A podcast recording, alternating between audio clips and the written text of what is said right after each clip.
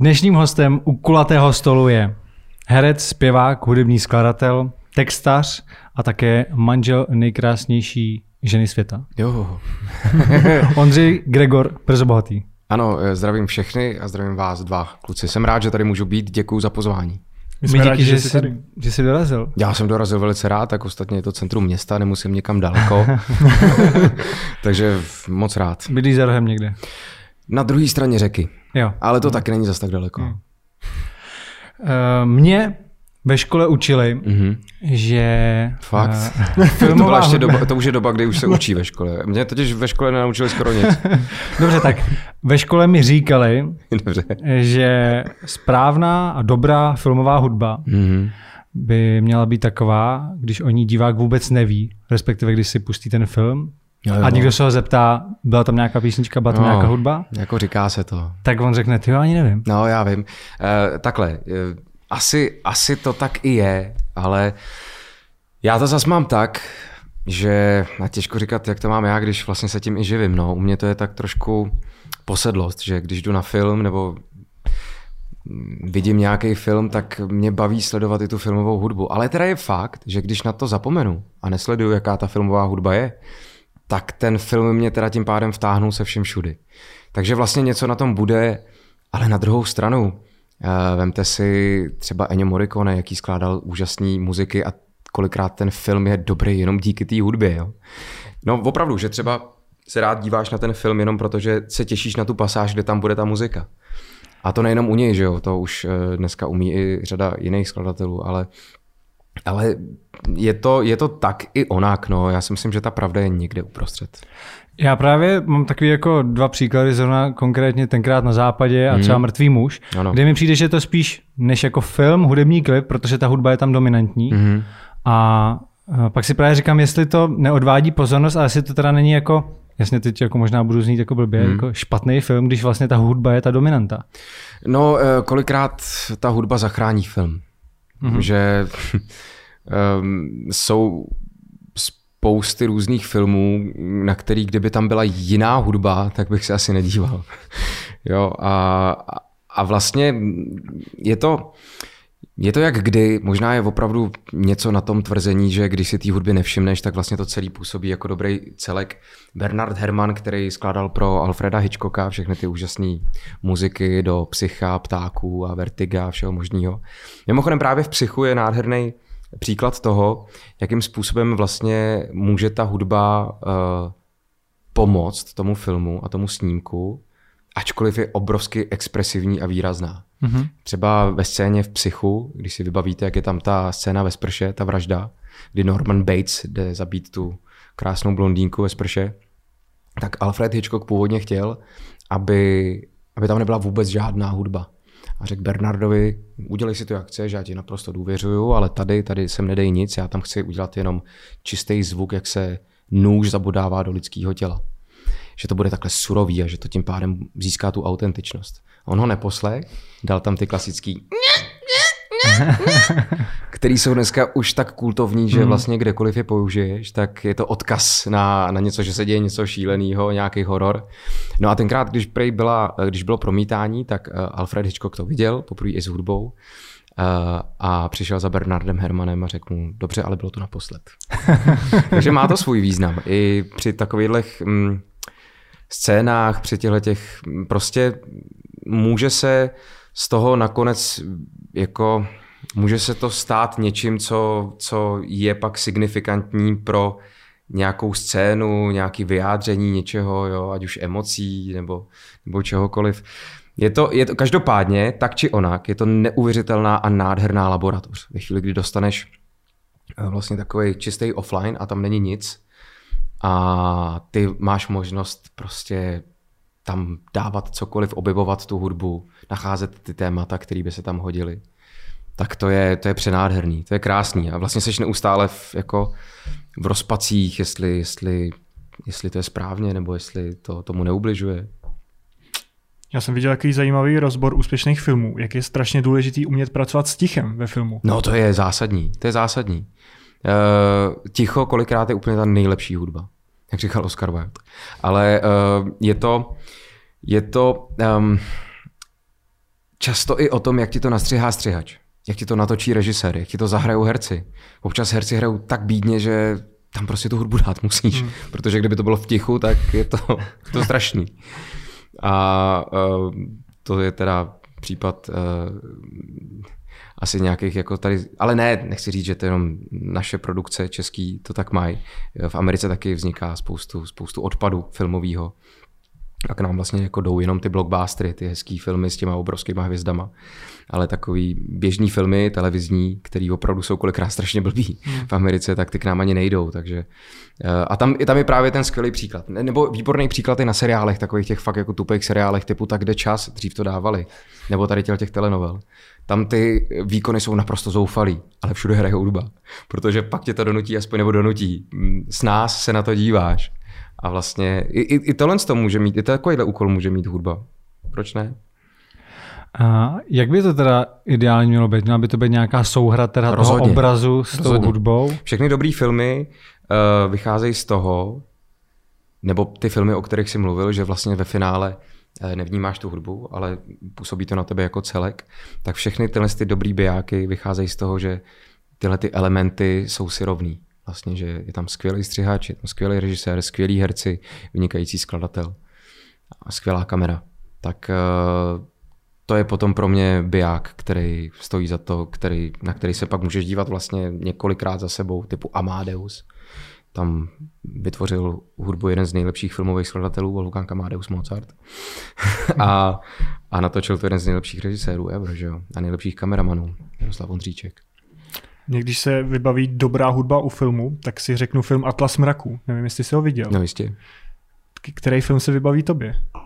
Když se řekne dobrá, filma, uh, dobrá firma, když se řekne dobrá hudba u filmu, hmm, Kmotr.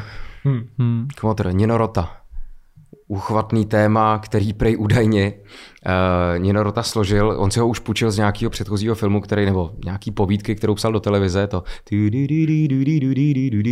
a on to napsal jako uh, Tarantel, no, Tartanel, jak se to jmenuje, Tarantela, myslím, mm-hmm. což je takový jako rychlej uh, Taková ta lidová italská. No, no, no, no.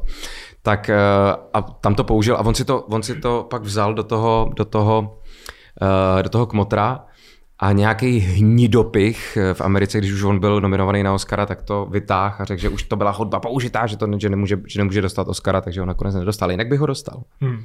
To ani nevím, že zatím je takovýhle příběh. Jo, je zatím je tady ten, ten příběh, ale to je tak nádherná hudba, hmm. to je prostě tak přenádherný a krásně se s tím pracuje. Třeba jak začíná Kmotr, tak jenom tam je takový to úplně... Mráz po zádech, no, ne? A to teprve začalo, že člověk vlastně neví, co se no, tam No, přesně, tam jenom myslím, že Paramount Pictures Presents hmm. a tam je... Krásný. Je pravda, že tam, tam to dávají dobře, no, tu hudbu s tím letím. No a co když uh, jsou filmy, asi většinou v komediích se to používá, když hmm. je to hudba, kterou lidi znají, je to nějaká prostě populární muzika. Jo, ale to se dělá. Já jsem třeba teď dělal jednu českou komedii Matky, kterou natočil Vojta Moravec a prakticky tam není žádná scénická hudba. Tam je jenom jednou použitá scénická hudba, ale všechno to jsou jenom písničky. Ale on si to takhle přál, on to takhle chtěl a to taky funguje. Proč ne? To má taky svůj smysl Teď samozřejmě třeba u Love Actually je to tak, jako, že tam nějakých 60% písniček a 40% eh, hudby, kterou napsal Craig Armstrong, ale jako je to super, pak se to člověk i vlastně hodně spojí s tím soundtrackem, nebo uh, takhle víceméně funguje Quentin Tarantino, že, že využívá především písniček. A je to skvělý, děť Pulp Fiction je prostě fantastický a to je jeden z nejlepších soundtracků ever.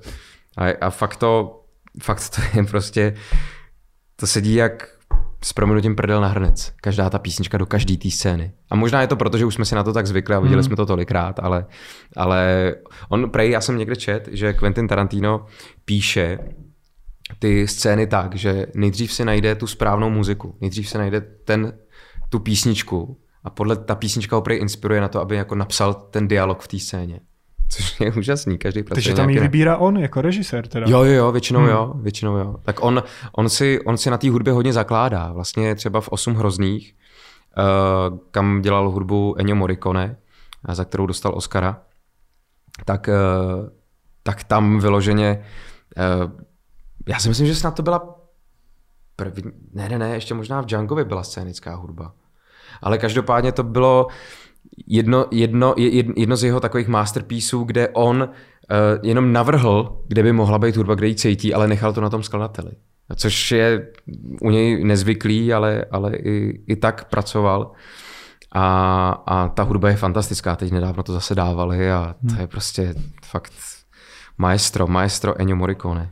A to by většinou, když přijde film, tak předpokládám, že tam jsou normální dialogy, nějaký zvukové efekty, ale už je to kompletně střižený. Do toho no. asi už mluvit nemůžeš, takže ty dodáš tu hudbu k tomu. No, tam, tam většinou, když dostaneš offline, takzvaný offline, což je, což je verze toho filmu, která má jako finální střih, tak třeba tam chybějí nějaký postprodukční ještě efekty, které se budou dodělávat, ale ty většinou máš přehled o tom, co tam je, co, co tam bude, co se tam bude dít. A je to tak, že že uh, buď ti ještě ten režisér dodá k tomu uh, stopu referenční hudby, kterou by si tam on představoval a dává ti tím návod, jakým způsobem by to tak jako chtěl vést, což je typický u amerických produkcí. Když se dělají velký americký blockbustery typu Transformers nebo podobně, tak vlastně už ty producenti, když to se schvaluje, tak oni už tam mají nějakou nasazenou hudbu, ať už je to hudba z banky nebo hudba z předchozích filmů, to je úplně jedno.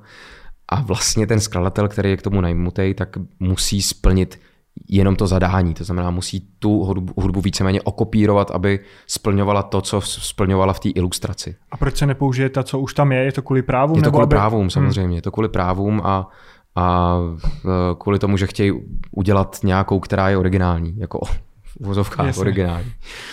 Ale to jsou ty velký blockbustery, kde vše, všechno má vlastně fungovat tak, jak podle nějakých jako eh, principů, zásad a tak, aby divák neodešel, aby se nenudil, aby si nezýval a podobně. Ale u nás je to trošku jinak. Eh, ve, eh, v úžasné knížce, jak se to jmenuje, track sheet, nebo teď nevím přesně tak nějak, je, nebo film of music, nebo music, nevím, nevím to je jedno. Taková skvělá knížka, kde, kde přesně se popisuje jakoby produkce hudební při, při uh, filmovém, uh, při, při, film, jako při filmech, když máš dělat uh, filmovou muziku.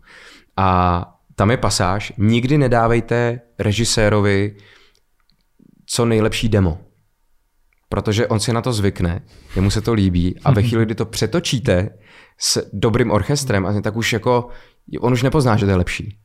Aha. On už prostě, jemu to už, anebo i producent, ten si na to zvykne a řekne, ne, to, je skvělý, už to neměň. Ale ty to chceš přetočit s lepším orchestrem, s muzikantama, ale častokrát ty režiséři prostě nemají třeba hudební vzdělání a, a necejtějí to tak, že to tomu jenom prospívá, ale už si na to zvyknou, zvykne si na to producent a už to nechce měnit. Takže to je velice nebezpečný s těma takzvanýma mockupama. Mockupy jsou vlastně jenom takový ilustrace hudby, který, kterou ty vytvoříš, aby si o tom udělal obrázek. To jako vytvoříš ve studiu na klávesách, jo, jo. jenom to jako, že vlastně jako elekt, elektronický prostě. Jenom jako samply, mm-hmm. máš eh, banku nějakých samplů, kde máš úplně celý orchestr. Dneska už jsou ty samply opravdu velmi kvalitní, že kolikrát to ani nerozpoznáš. Jo? Že tam dokonce se je i na tom samplu je uh, zvuk jenom toho ambientu toho orchestru. Takže ty zmášneš klávesu a hraje ti to jenom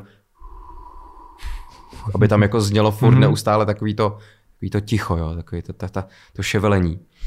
A a ty vytvoříš tady tenhle ty mockupy, ukážeš to producentům a oni řeknou, jo, tohle to se nám líbí, to je v pohodě. A ty pak zařizuješ skrz kontraktora celý orchestr a vlastně kolikrát se ty v Hollywoodu se to dělá tak, že se všechno točí na klik a na nějaký BPM, že prostě ti jede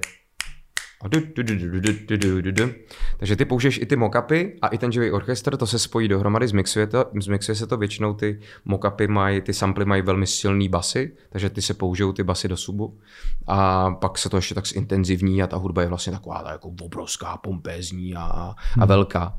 Ale je to jak, eh, jak do, u nás se tohle z toho moc nedělá. Prostě tady se často, když většinou, když jdeme nahrávat něco na klik, tak dirigent je otrávený a ježi, zase to bude umělý na klik a proč a ne, pojďme to dělat normálně na obrázek, jako živě, tak jak se to dělalo po staru. Já to moc nemusím, já mám daleko radši, když prostě přesně, než až se tam trápit, že tam, jestli tam přesně dojedeme s tím dirigentem, ale jsou u nás skvělí dirigenti, jako je třeba Honza Kučera, který to dokáže umávat tak, že, že prostě vždycky to tam spadne na ten správný timecode a a je to skvělý. A pak jsou u nás geniální skladatelé, jako je třeba Ondra Brousek, který to napíše tak, že to tam zkrátka ta muzika přesně dojede a funguje to úplně elegantně. Jaký kritéria jsou pro tebe důležitý, když si vybíráš, jaký ten film přijmeš, že pro ně budeš dělat hudbu? Kromě samozřejmě financí, uh-huh. Pustíš si ten film předtím, jestli to není úplná kravina třeba? Máš tu možnost si to vůbec pustit? Hele, uh, někdy nemáš, někdy nemáš, ale na druhou stranu já nespolupracuju až s tolika režiséry, abych uh, měl třeba nějakou nedůvěru. Takže většina mých filmů vznikla pod režisérskou taktovkou Jirky Stracha nebo Karla Janáka. Hmm. A tam je vlastně naprostá důvěra v to, že dělají skvělé věci a že na to budou myslet, na tu hudbu, budou myslet na ten prostor v té muzice. Třeba když Jirka Strach točil Anděla Páně 2, tak uh, jsme se i nad tím sešli, bavili jsme se o tom a já říkám, Jiříku, udělej mi tam ty, ty trošku ty plochy, ty prostory. A to víš, že Ondrášku, to ti tam udělám, neboj se, to tam všechno budeš mít, vyřádíš se. Což taky jsem se vyřádil a, a myslím si, že to je hezký soundtrack. Jak konkrétně vlastně vypadá ten proces, to prostě teda přijde nějak, přijde teda ten film, že jo, mm-hmm. ty si ho pouštíš a u toho prostě sedíš u těch kláves a, jo. a jako real time vlastně pauzuješ si to a vracíš si to a, no, nebo řekni to. Hele, je to, je to, je to, je uh, stará škola, uh, což mě učil Milan Kimlička, vynikající skladatel, který emigroval uh, do Kanady a pak se vrátil po 90. roce zpátky do Čech a dělal tady různý filmy, dělal třeba Mazanýho Filipa, uh, nebo druhý díl Rodáků od Jasního. Tak uh, tak já jsem k němu chodil na takový soukromý hodiny filmové hudby a on třeba to dělal tak, že měl papírky nastříhaný malý a vždycky si to pustil, tam ten každý film má timecode. A podle mhm. toho timecodu on si zapisoval, od kdy do kdy by tak šla ta hudba, zkoušel si nějakou jako muziku, jak by tam mohla fungovat, napsal si Q, takzvaný Q1 a napsal si, od jakého timecodu to začíná, stopnul si na metronomu, jaký to bude BPM, jako jak rychle to bude. Hmm. A podle toho on zjišťoval, že jak rychle by to asi tak mohlo být. Do toho psal vedle partičela, což je vlastně, že máš notový papír a nepíšeš celý, celý, celou partituru jako symfonický orchestru, ale píšeš to do tří řádků. Jenom jako první řádek je nějaká melodická linka, která tam má být, druhý řádek je nějaká harmonie, nějaká výplň, cokoliv, třeba protivěty a podobně, a spodek jsou basy. A takhle si to rovnou do toho psal a u toho si psal rovnou ty timecody, kde se to mění třeba ta hudba najednou a do toho to počítal. Je to zdlouhavý proces, je to velmi poctivý proces a já ho nedělám. já to dělám tak, že já tu hudbu vidím, mám ji normálně nasazenou uh, v Cubase a podle toho, jak to jede, tak já si přesně udělám tady ten cue list, že uh, vidím, kde by mohla být muzika, Přesně tak si udělám jenom nějaký mockupy, ale jenom na klavíru, to znamená, že já si nahraju přes MIDI piano, říkám si, co by tam tak mohlo být, jak by to fungovalo a ještě vůbec nearanžuju nic, jenom takhle si vlastně vyplním kompletně celý film a nechávám na sebe ten film nějak působit, jestli to je správně, jestli tu hudbu jsem tam dal dobře, a nebo ne. A navíc je to přesně ten proces, kdy zavolám režiséra, aby se na to podíval. Řeknu mu, hele, je to jenom piano, ale ten pocit z toho budeš mít nějaký. V tu chvíli se na to podívá režisér, řekne mi, hele, nemyslím si, že je úplně ideální, aby si tady hrál, já jsem to chtěl nechat v tichu, zkus to třeba posunout, nebo to udělej takový a makový. A což je skvělý, že nemusíš měnit celou orchestraci, kterou bys tam udělal, ale změníš jenom to piano. A takhle, když se na tom domluvíš s tím režisérem, tak vytvoříš takzvaný mockupy. Mockupy jsou uh, ty samply, o kterých jsme se bavili, že vlastně už vytvoříš něco, co se velice blízce podobá tomu, jak to bude znít ve finále s tím orchestrem nahraným a tím pádem jenom aranžuješ to piano vlastně. Dneska kolikrát už uh, jsou tak úžasný ty jenom plochy, které vlastně jsou v těch samplech, že kolikrát stačí jenom jako zmáčknout nějaký akord nebo plochu a ten sound, který tam je, takový to ševelení, nějaký to vytvoří prostě něco úžasného. Jenomže to potřebuješ k tomu mít taky ten žánr filmový. A u nás se moc jako žánry typu akční film a podobně nedělá. Karel Janák udělal uh, film, teď si nemůžu vzpomenout, jak se to jmenuje, uh, nějaký nepřítel, důvěrný nepřítel s Vojtou Dykem a, a tam je to o nějaký umělý inteligenci z nějakého domu a je to drama, takže tam jsem měl možnost se vyblbnout a přesně tady ty plochy tam různě jako používat. A myslím si, že to asi byl první a poslední film tohohle typu, který jsem dělal, protože u nás se prostě žánrovky netočí. Je to škoda. Ty jsi říkal, že horor by si chtěl dělat, no, hudbu strašně, pro horor. A to tady fakt není jako u no, nás. No, není, hmm. není, není, není, tady chybí James Wan prostě nějaký, který by to tady celý jako rozstřelil a, a udělal by tady nějaký kult.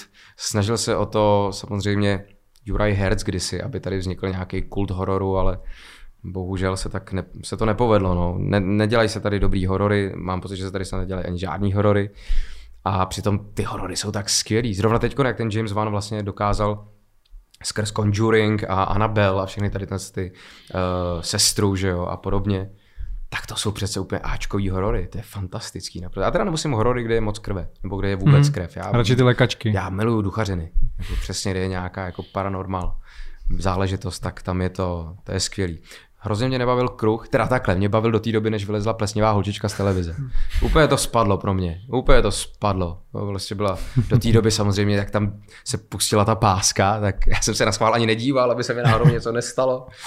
Ale pak ve chvíli, kdy přišla plesnivá holčička, vylezla z televize a udělala bu, bu, bu, tak uh, už úplně prostě kredit dolů vůbec, vůbec. Už jsem to ani snad ani nedokoukal, jsem odešel z kina. Japonci mají také docela dobrý horory. Jasně, Japonci jsou úplně úchylní na, horo, mm. na horory a mají geniální skladatele. Fakt mají fantastický skladatele, který jsou srovnatelný s, Hollywood, s hollywoodskými, kolik, kolikrát je předčej i ty hollywoodský skladatele. A vynikající jsou skladatelé um, skandinávští. Ty taky fantasticky pracují. Jsou, dneska už máš v Hollywoodu několik skandinávských skladatelů, kteří jsou výborní. Já si říkám, jestli ten horor jako žánr není právě pro kompozici hudby to nejlehčí. Je to blbost? Protože takhle, umím si představit, jako kdybych teď dostal nějaký horor a měl bych tomu skládat nějakou hudbu, když teda pomineme to, že to neumím, no. tak jako už vím, jako co bych tam dál dával. Ale třeba k akčnímu nebo ke komedii, no dobře, tak no jako přijde mi to, že... je nejtěžší. No a právě mi přijde hmm. ten horor, že by mohl být nejlehčí. Komedie ne? je nejtěžší a horor si myslím, že ale já žádný nikdy nedělal. já ti to nemůžu říct. Ale slibuju, že až někdy nějaký budu dělat, tak, uh, že ti na tu otázku odpovím. Dobře, dobře, tak to si tady zapíšeme na, na náš kulatý stůl. okay. Pro mě bylo zajímavé i vidět reportáž z tvého studia, kde jsem viděl, jak pracuješ, tam máš klávesnici, normálně myš mm-hmm. pod tím ty klávesy. A všimnul jsem si tam jedné maličkosti a ty máš na stěně obraz, kde je Sean Connery, jako James Bond, mm-hmm. který nedávno zemřel. Mm-hmm. To je z toho důvodu spíš jako, že Sean Connery nebo James Bond? Protože James Bond. ty tam máš ještě jednoho, že jo, na obrázku. No taky Sean. A to je taky Sean teda. Mm-hmm. No samozřejmě s, s Aston Martinem DB5. Mm.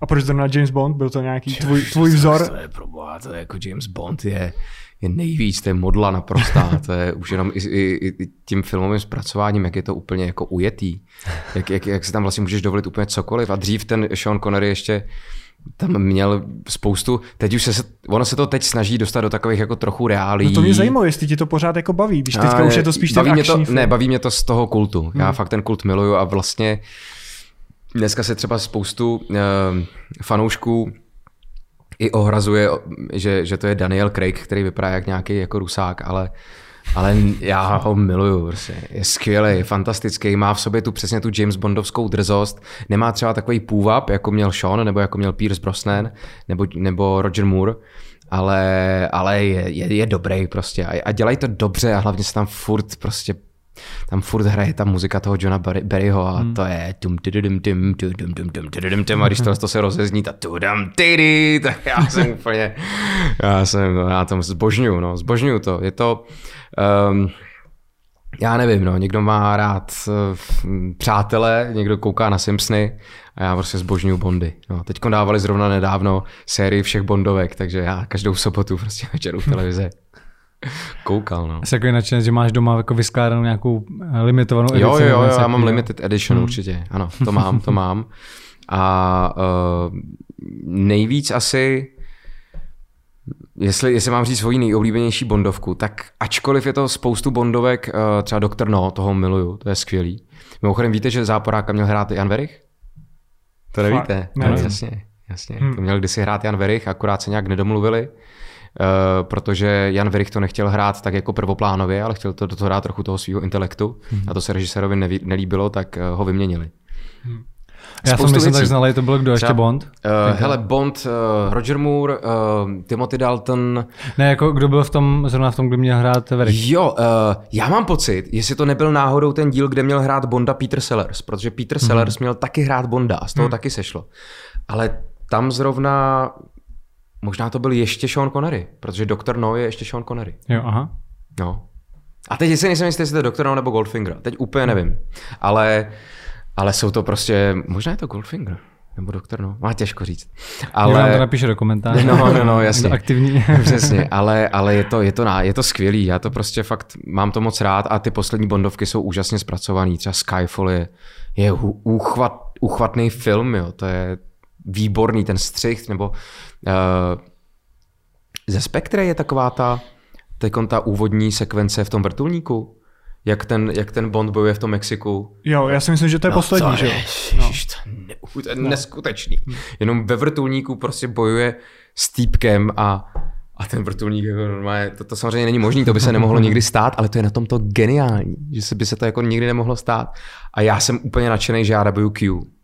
Já dabuju toho Q, že jo, který hmm. tam je v těch posledních Bondovkách, takže já se vždycky těším na každý další, další, na každou další Bondovku, protože já to uvidím vždycky dřív. To je vlastně pravda. no, no, no, no, no. Od té doby, co už tam není John Cleese, hmm. tak vlastně začal Q dělat takový mladý kluk. Uh, um, Bear, Ben Shaw, Ben Shaw se jmenuje. On dělal i Paddingtona a hrál i v té nový Mary Poppins. A Ben, ne, Chris Benshaw, nebo Ben, Ben, no nějak tak se jmenuje, to mě zase někdo určitě opraví. A já ho právě dabuju, i v jiných filmech jsem ho dělal. To je takový a... ten mladý kudrnatý? Jo, jo, jo, takový jo. ten kudrnatý. Výborný mm. hráč, takový to úplně jako mm. skromný, jako takový ne moc exprese. A vlastně proto se mi tak, tak jako skvěle dabuje, že on je vlastně takový, jenom takhle, takhle jemně mluví. Ne, že úžasný, fantastický. No a to se jako usilovně nějak uh, chtěl tuhle tu roli? Nebo, ne, nebo to byla náhoda. to byla náhoda. To byla náhoda, že mě proto vybrali. Já samozřejmě skákal tři metry do stropu. Já jsem jenom slyšel, že jestli byste nedaboval Bondovku, jako koho? Kohokoliv. Kohokoliv, jako jestli to bude nějaký křový, klidně, klidně. Muž, žena, není problém. No, ano, i, i ženy bych zvládl. ale, ale uh, oni jim řekli Q a já, já, já. Strašný orgáč. Tak, taky jsem si všimnul, že máš piano Petrov. Ano. Je to opravdu ta kvalita někde jinde, že vždycky, když někde vidím ta piano, jak je to Petrov, nebo bych... už je to trošku ta prestiž, ta značka? Ne, já, já ne, není, není, není. Já jsem upřímně, uh, já jinak hodně využívám Yamahy. Já, Máš i spolupráci? Mám i spolupráci s Yamahou a, a Yamaha je super. Yamaha to dělá velmi poctivě a dobře. Navíc hraju všechny koncerty na Yamahu. Ale měl jsem možnost koupit uh, repasovaný Petrov z roku 46. A to byla ta doba, kdy všechno znova začínalo, bylo po válce a vlastně já mám pocit, že v tom klavíru je ta naděje, že tam je taková ta, ta další republika, to, kdy se zase vrátil zpátky z exilu uh, Eduard Beneš. A Eduard Beneš, ne, Ježíš Maria. No Beneš, jak se jmenoval? Jak? Edward. No, Edward Beneš. Edward, Edward Beneš? Beneš? No, jo, jo. jo no, správně. No. Jo, to je vlastně Svatopluk Beneš, to je zase někdo jiný. A já jsem si... Ne, starý dobrý Eda. Ano, starý dobrý Eda. Eda. A, no a hele, a je tam, a fakt tam něco je v tom klavíru, je tam nějaký genius loci. To je to a ta deska je skvělá a, a tak, no. Takže spíš nějakých takových jako emocionálních důvodů. Já když jsem viděl uh, souboj klavíru s Ondřejem Brouskem, mm-hmm. tvůj, tak uh, několikrát, že na YouTube je spousta videí, různý, různý představení, tak mě hned napadlo, jestli ti někdy třeba nelákalo, nebo jestli to nikdy neudělal si zahrát i třeba na hlavním nádraží, kde je piano, tak jako jestli si ne, nezased ne, někdy, když ne, jsi měl čas a proč? zahrát? Protože jsem se vždycky jako bál, že si lidi budou myslet, že exibuju zbytečně. Že jo, jo. ježiš, jo, tak ty toho nemáš dost ještě na svých vlastních koncertech, takže tady budeš hrát. No dobrý, no, tak si zahraj. No. Jo, já vždycky, to je moje trošku, jako je můj problém, no, že vždycky přemýšlím nad tím, co, hm, jako jestli to působí dobře a blbě a, a tak, no, možná bych měl být v těch, těch věcech daleko víc spontánní. No, moc se kontroluju. Myslím si, že by to hned někdo natočil, bylo by to, bylo by to plný sociální sítě. A... Jo, ale počkej, ne, zase je pravda, že jsem hrál, ale to bylo díky tomu, že jsem byl v cizině, tak jsem si říkal, že to můžu. A jo. tam eh, na letišti někde, nevím už kde, někde ve Francii jsem přestupoval tak eh, v Lyonu, myslím. A tam bylo piano, tak jsem si na něj zahrál. Tak když si sám poslechneš nějakou hudbu ve volné chvíli, co posloucháš? Za no svoji muziku, svoji muziku se zase zase neposlouchám. jenom, jedině. No jedině. Teďka jak vyšel ten Spotify přehled, tak já, máš já poslouchám sebe... jenom kvalitní hudbu, takže vlastně svojí, ne, dělám se legraci. Uh, Miluji Jamieho Kalma, hmm. zbožňu. Uh, je, to, je to přesně ten styl, který mě obrovsky baví a, a on je, on má prostě úžasný fluidum. Uh, a pak mm, poslouchám víceméně hlavně soundtracky. A nebo i klasickou hudbu. No, to mám taky, to mám taky rád. Za to se mi Patrik vždycky směl, že já jsem to jednou řekl, já nevím, jestli v nějakém rozhovoru, že poslouchám soundtracky. A Patrik, a co to je jako za druh hudby? To, to, jako, to může to být jako cokoliv. To může být cokoliv. To je vlastně jako současná klasická hudba, se dá říct. A já to, já to nemám jako, že vlastně klasická. Jak, jakýmukoliv filmu, co se mi jaké líbí, mm. tak většinou se mi líbí celý ten soundtrack. Jo, jo. Že, já nevím, může to být kravina typu Sex Bomba odvedle, mm. ale prostě tam jsou použitý kvíny. To je nějaký porno? To není porno, to vlastně je to trochu s tou tématikou, ale je to normálně teenagerská komedie. soundtrack z porna, že jo? No, tak jako kdyby byl takhle dobrý, tak proč ne? Protože tam mají použitý kvíny a takhle, jakože to je fakt prostě super hudba. Jasně. To taky oddechový film. Kvíny, no je dítě jasně, We Are the Champions při orgasmu. No, přesně tak, tady je Under Pressure, což se under taky pressure, hodí. to se taky hodí, že jo? přesně tak. A je pravda, že to ladí k té scéně, že jo? Protože no, tam zrovna prostě je nějaká scéna Under Pressure a no, tam hudba. No jasně, je skvělý. Nebo útěk do divočiny, Eddie Vedder a takhle, jakože to není ta klasická hudba, ale hro, hrozně to mám rád. A jestli posloucháš nějaký žánr, který by u tebe člověk neřekl, já nevím, jestli si občas poslechneš hip-hop, nebo... Ne, mám nebo... rád country. Hmm. Hmm. A, a mně se líbí, uh, ale takový to starší country jako Johnny Cash a podobně. Hmm. A uh, myslím si, že to je super, super muzika. Neříkám, u nás se country, jako, u nás nezní country tak, jak zní v té Americe, jo, takový to, ale i to současný country je moc hezký. A mně se to prostě docela líbí, jak ještě navíc oni nějak zpívají takovým způsobem, jako, ale je to prostě taková uchylka. No. Zrovna Johnny Cash, já kolikrát, když se takhle mám jako chvilku, že bych si to rád poslech, mm-hmm. tak si pak jako u čtvrtý písničky říkám, tyhle, hraje pořád ta první písnička, nebo no, jako jasně, ten, jo, jo, je ten rytmus je pořád stejný, no, to je no, jako no. pořád stejný, akorát se prostě mění Ring of Fire na, nevím, na Walk the Line. A na jo, jo, jo, jo, ale jo, no tak je to, mně se to líbí taková, je to taková hezká backgroundová hmm. jako hudba, která ti tak hraje, jako doplňuje tu atmosféru.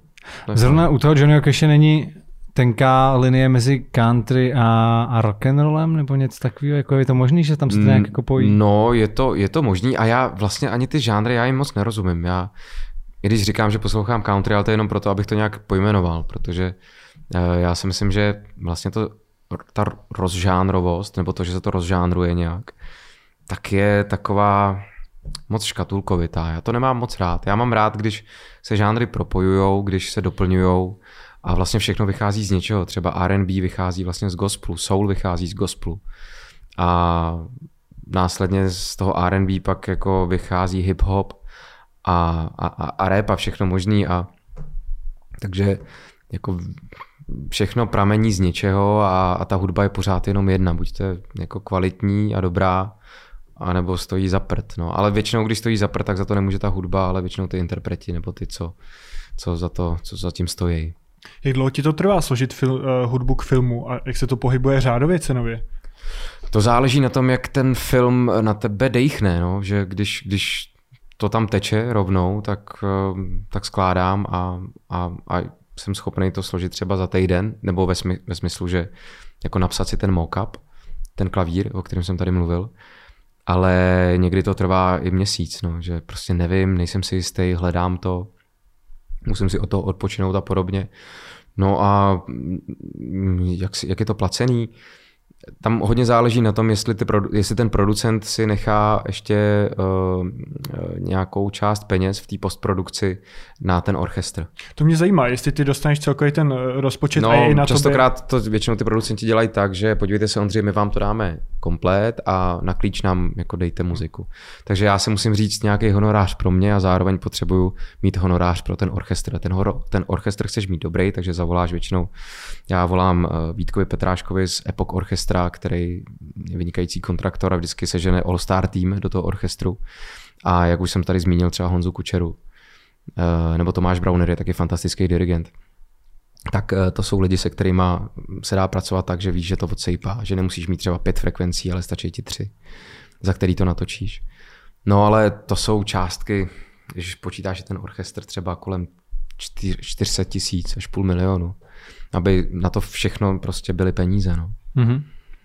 Eh, jak jsi zmiňoval, no, zavtipkoval se, že posloucháš sám sebe, svoje, svoje vlastní písničky. no, tak ty jsi v českém rozhlase jednou zavtipkoval, že tvoje písničky moc nehrajou v rádích. Mm-hmm. A jak tohle to vůbec funguje? Kdo určuje v tom rádiu, co se vlastně bude hrát a, a jak to pak je jako s licencováním? Ty prostě Pak ti jako někdo řeší, třeba osa ti řeší, jako kolikrát zahráli v rádiu tvoji písničku. A... No asi jo, já nevím, jak to přesně ta osa řeší, ale nějak takhle by to mělo být. Každopádně v tom rádiu to řeší takzvaní programoví ředitelé a ti určují tak nějak jako zvuk samozřejmě toho či daného rádia, každý rádio hraje nějaký určitý žánr a já moc do nějakých škatulek nezapadám. Je teda pravda, že jsem teď vytvořil třeba když jsem udělal písničku Život na podporu sestřiček a zdravotníků, když při, při té první vlně covidu, tak jsem se spojil s hitrádiama a vlastně jsem eh, skrze ně jsem se i dal dohromady s Daliborem Cidlinským, který je velice šikovný producent a už zná ten rádiový zvuk. Tak eh, jsem chtěl, aby ta písnička nebo aby celé to vyznění mělo nějaký dopad takže oni mi i poradili, jakým způsobem to udělat tak, aby to mělo ten rádiový zvuk. Já ho neumím. Já to, já to neumím dělat, já nevím, jaký používat samply, jak, jak to smíchat, eh, jak to zmastrovat. Já si v tom nevyznám. Ale Dalibor se v tom vyzná velmi dobře, už má za sebou samozřejmě několik produkcí, dělal Xindla X, Marka Stracenýho a spoustu věcí. Takže to udělal krásně a ta písnička se hrála v rádích a asi je to, musím říct, moje nejúspěšnější, nej, moje nejúspěš, nejúspěšnější písnička, která se kdy v rádích hrála, ale asi právě díky té komunikaci s těma, s těma rádiema, že a to je podle mě fajn. Je fajn, když interpret uh, komunikuje s rádiema a, a ptá se, hele, stál bych o to, protože um, tady jde o to, že buď stojíš o to, aby se ta písnička hrála v rádiích a pokud to, te, o, o to teda stojíš, tak ale musíš pro to něco udělat. Takže musíš vytvořit nějaký sound toho, aby splňovala nějaký určitý kritéria. Ty, ty rádia taky samozřejmě musí řešit nějakou svoji poslechovost. To znamená, když ty uh, sebestředně uděláš píseň a řekneš, hrajte mi to, a přitom, když se to pustí, ta písnička najednou klesne poslechovost, tak co ty rádia mají dělat? Řeknou, no my ti to zahrajeme, ale nebude to nikdo poslouchat. Takže při té komunikaci s těma rádiem mi to přijde fér, že pokud interpret o to stojí a chce, aby se ta písnička v rádích hrála, tak podle mě je fajn, aby tuhle tu komunikaci navázal, aby ji vytvořil, aby našel producenta, který je schopný uh, takovou píseň uh, ve zvuku udělat, uh, zprodukovat No a potom má ta píseň šanci na to, aby se vůbec dostala do těch rotací a pokud na ní lidi i hezky reagují a ta poslechovost je dobrá, no tak se může stát i hitem. Ale já na, na rádia nenadávám. Já, a jestli to tenkrát tak vyznělo, tak uh, asi jenom ve vtipu. Já, ne, to bylo s úsměvem řečeno. No, no, no. Já, já, jenom já vím, že třeba v mém případě, protože třeba některé moje písničky jsou tak trošku jako jazzově ladění, laděný a tak a ne vždycky třeba Jamie Colum taky nezní z rádií. Jo, to, a v Británii s tím má taky docela problém. Protože některé ty věci jsou zkrátka jako jazzovějšího charakteru. Ale to je taková nějaká moje uh, takový, takový nevím, no já to, mám, já to mám rád, já mám rád, když jsou ty akordy trošku zahnutý a nejsou ani ne prvoplánový, protože já nespatřuju žádný, třeba i C, C-dur, A-mol, ačkoliv je to prvoplánový, tak může být nádherný. A strašně záleží na tom, jakým způsobem to zpracuješ. Takže já nechci říkat prvoplánový, ale mám to rád prostě takhle trošku jinak. No. Takže vím, že zkrátka si uvědomuju a jsem si plně vědom toho, že, že uh, moje písně nejsou úplně jako na ten rádiový uh, vibe, ale, ale je teda fakt, že teď jsem nějak začínám tíhnout čím dál tím víc k popu. Teď jsem napsal popovou písničku, uh, která je podstou Johnu Lennonovi, protože 8. prosince bude 40. výročí nebo 40 let od úmrtí uh, Johna Lennona tak já jsem napsal písničku myšlenky Johna, Johna Lennona, která je, řekl bych, vyloženě jako echt popová a vychází právě i z té popovosti toho Johna, Johna Lennona. Tak ehm, třeba, třeba se to dostane do rádí. No. A to zpíváš ty? Ano. Když se teďka v dnešní době člověk podívá na Instagram nějakého influencera, tak každý druhý příspěvek je nějaká placená spolupráce se značkou. Když se podívám na tvůj Instagram, tak každý druhý příspěvek je podpora nějakému neziskovému projektu. Také to na mě působilo. Od jaký doby jsi vlastně začal tady ty... Fakt, jo. No je, je to potravinová banka, kultura žije, pomoc sestřičkám, to je jenom, co si takhle vzpomenu. No jo, no, tak Když jsi začal tady to ty... moc nekrmím ten Instagram a vždycky, když mi někdo zavolá, jestli bych něco nepodpořil, tak samozřejmě, že to Ne, podpořím. jako mě to přijde dobrý a je to vlastně v dnešní době nezvyklý. Tak když jsi to začal dělat, takhle podporovat různé projekty, asi to nebylo úplně od mládí. No, hele, hm, já vlastně spatřuju v té podpoře někoho nebo něčeho něco, co je naprosto přirozený a, a, a vlastně jsem, asi třeba jsem tak vychovaný, že když mě někdo o něco požádá, co se mnou konvenuje nějakým způsobem, tak já nevidím nejmenší problém v tom mu nevyhovět. Prostě proč ne, tak je to i žádost o nějakou pomoc, o, nějakým, o nějaká prozba, která je jako, a je podle mě to slušnost, je to slušnost tohle udělat a, a ne, nevím ani, jestli to je nějaká doba, od který jsem se rozhodl, Eh, já třeba ten Instagram mám strašně krátce, jo. Já, a, a já s ním ani neumím pracovat upřímně. Já, mě neustále někdo říká, že bych měl zlepšit svoji komunikaci na Instagramu, ale já vůbec ani nevím, jaký začít tu komunikaci. Jo. Já prostě vždycky něco Uh, něco postnu a co si myslím, že taky jednou za uhrák a co si myslím, že je fajn a že, že, že to může třeba i někoho pobavit, anebo že je to fajn, aby to třeba nějakou myšlenku, kterou mám potřebu jako vykřičet do světa. No a to je celý, jinak já nic zásadního kolem toho Instagramu nedělám a ty lidi to asi i ví.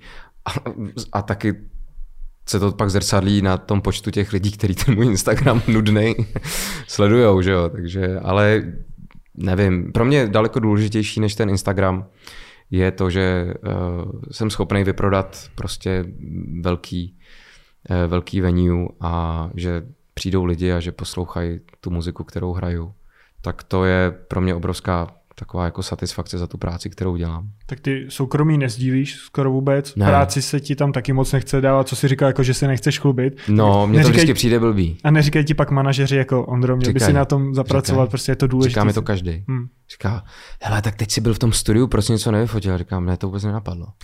Ale fakt, já jsem na to vůbec, já, to, tam bylo takových krásných elementů, kterých jsem si všímal, že to poslední, co mě co mi přišlo na mysl, bylo vyfoť, vyfoť se na Instagram. To úplně já to, hmm. já to nemám, tuhle kontrolku. Já ji prostě mít neumím. A já, já se k ní fakt občas jako musím přinutit, protože mm, teď přesně, jak jsem byl u toho Dalibora Cidlinského a natáčeli jsme toho Lenona, tak já jsem pak jel domů a říkám, sakra, já jsem to vlastně mohl jako si vyfotit a dát si to na ten Instagram, ale mě to v tu chvíli vůbec jako nenapadlo. Je pravda, že to je taková jako známka toho, že ten zážitek byl tak dobrý, že, že jo, člověk je. nemyslí na to, že se tam jako nudí a nemá nechci, aby to jako působilo tak, že se tím vlastně chlubím, že to nedělám, jo, protože ono, to je taky pak jako takový druhý extrém, ale já opravdu, já to jako, já, já se spíš přiznávám, že to neumím. Že jsem prostě tak jako, vím, že to je součást eh, moderního světa a nějakého moderního marketingu, eh, který je asi nastavený správně, tak jak má být. Já třeba, co se týče internetu, tam vidím jako spoustu různých much, eh, ale ale já se to prostě s veškerou pokorou říkám, že se to neustále učím. Jak jsi zmiňoval, že ti přijde automaticky pomáhat vlastně takhle nějakým uh, lidem nebo organizacím mhm. neziskovým třeba, který potřebují nějak pomoc a tvo, tvoje služby jim nějak pomůžou, tak eh, je ti jasný, že od teďka tě budou zavolovat všechny možné no neziskovky. Ale pozor, já, já jako častokrát i odmítám. Mm-hmm. To právě mě napadlo, že, no, jako, že zase... nemůžeš asi taky vyhovět všem, ne, že? Ne, protože ne, kdyby, ne. kdyby si jako na rok byl vypulkovaný, zase... že hraješ na, na ne, to ne. 365 dní v ruce zadarmo někde na nějakých ne, já fakt, já fakt odmítám. Já hmm. třeba jsou, jsou věci, které uh, a ani mi nepřijdou příliš jako solidní nebo hmm. validní a tak, tak, tak to odmítnu. To zase já nemám problém říct ne. To nejsem ten jako typ člověka, který ve chvíli, kdy mě někdo osloví a dělá smutný oči, tak já řeknu, no tak to víte, že jo, samozřejmě moc rád. A kdy to je, no já nic nechci, ani cesták, ne, zadarmo to udělám. Ne, tak to zase ne. To jako já už eh, samozřejmě pokud hraju charitu, tak minimálně za dvě kila. a, minimálně. No, samozřejmě minimálně 200 tisíc v kapse, že jo. Ale pak ji rád zahraju, no. No, jednou mi přišlo, že ti tady to střežení soukromí trochu uškodilo a to byla ta kauza s tím změnou jména. Jo, Přišlo no. ti to taky tak, že ty si řekl jako ten důvod, který asi nebyl ten hlavní, jako že nebyl, ti to pomůže no. v zahraničí nebyl, nebyl. a pak se toho chytla média právě. No, no, to, a... to, jsem to, to jsem to dostal sežrat úplně brutálně, že co si myslím v zahraničí, po tobě neštěkne ani pesty ty lůzře, jako dítě, tak a kde co děláš v zahraničí, ty vole, jako víš, tam, tam jsem to fakt dostal strašně sežrat. No, no já jsem to ještě nechtěl, někdo nevěděl, tak... Já jsem nechtěl mluvit o těch osobních věcech, že víceméně je to z osobních důvodů, no, že mě zemřel strejda, který byl poslední Gregor v rodině a máma předpokládám, jako už další děti mít nebude, ani nemůže teda upřímně. takže, takže eh, jsem nechtěl, aby to jméno vymřelo po přeslici. Bylo to harakiri, bylo to náročný přes ty zkostnatělý matriky to, toho dosáhnout, ale zaplať pámu se mi to podařilo. A já na něm nějak jako nelpím. Oni častokrát lidi mají potřebu říkat, my to nebojte se, my řekneme celé to. Já říkám, protože vás to nemusíte, když si vylámete jazyk na tom, to se ani nedá vyslovit pro boha. Už, už tak samo o sobě je komplikovaný, Ondřej brzo bohatý, to, to je těžký říct samo o sobě, tam ř a to brz to je těžký. A ještě k tomu Gregor, to je hrozný. Já se tím třeba rozmlouvám před dubbingem. Hmm. Ondřej Gregor brzo bohatý, Ondřej Gregor brzo bohatý, Ondřej Gregor brzo bohatý. To, co si řekneš desetkrát, hele, pak jedeš. Fakt. Mě strašně překvapilo, že ty vlastně si musel projít že, nějakým tím double procesem, že první Ondřej Gregor no, a pak Ondřej a pak Gregor na brzo bohatý. A to, když je to jméno po tvý matce, mm-hmm. tak mhm. to si ho jako nemohl vzít ne, hned, jo? Ne, ne, ne. A jak to tam traje? Ty musíš jako chvíli mít ten... Já, já, vím, jsem, že třeba jako, ne, já jsem se... musel použít precedens. Já jsem mm-hmm. musel použít precedens, protože by to šlo k soudu a a já jsem měl precedens od jednoho právníka, který mi to eh, doporučil, že ve chvíli, kdy s tímhle s tím zajdu už s tím precedencem na tu, na tu matriku, tak oni vidějí, že mám já z těch a o něch důvodů v rámci toho, že by matčino jméno vymřelo po přeslici, nárok na to si ho, ho mít vlastně, aby eventuálně můj potomek mohl nosit jméno mých rodičů obou. Mm-hmm. A takhle máma by mi to samozřejmě daleko zjednodušila, kdyby byla brzo bohatá. Nebyla. No a takže, uh, ale je to čistě, bylo to čistě moje rozhodnutí, já jsem, já jsem rád, že to nakonec takhle dopadlo. Hold jsem si vyžral to, co jsem si vyžral. Asi jsem si to i zasloužil za to moje vyjádření, který jsem pak dal. Ale to je zase to, že já jsem nechtěl jako mluvit o osobních věcech, tak uh, je to jedno, to bylo a teď je to tak, jak to je a, a já se můžu jenom bavit tím, jak moderátoři si lámou zuby na mým celým méně. A to jsi si našel ty, ten precedens? Jo. jo. No jako ne sám, ale skrz právního. A to vlastně to jediný ti asi pomohlo, jinak by to No nejenom přesně... mě, já jsem, jakmile jsem toho dosáhl, tak já Další jsem třeba lidi. asi stovce lidí už pomohl, takhle, hmm. který mi psali do mailu, že mají podobnou věc, podobnou záležitost a jestli bych jim mohl dát radu nějakou, tak já jsem všechny odkázal tady na ten precedens a vlastně uh, všem se to povedlo. Ale všichni hmm. musí to dělat stejně jako ty, takhle dvojitě teda pořád. Uh, víceméně už to možná teď jde právě díky tomu, že já jsem prošel tímhle tím procesem hmm. a oni už se teď můžou odkázat i na mě, jo. tak už i jim to jde možná s nás mnohem.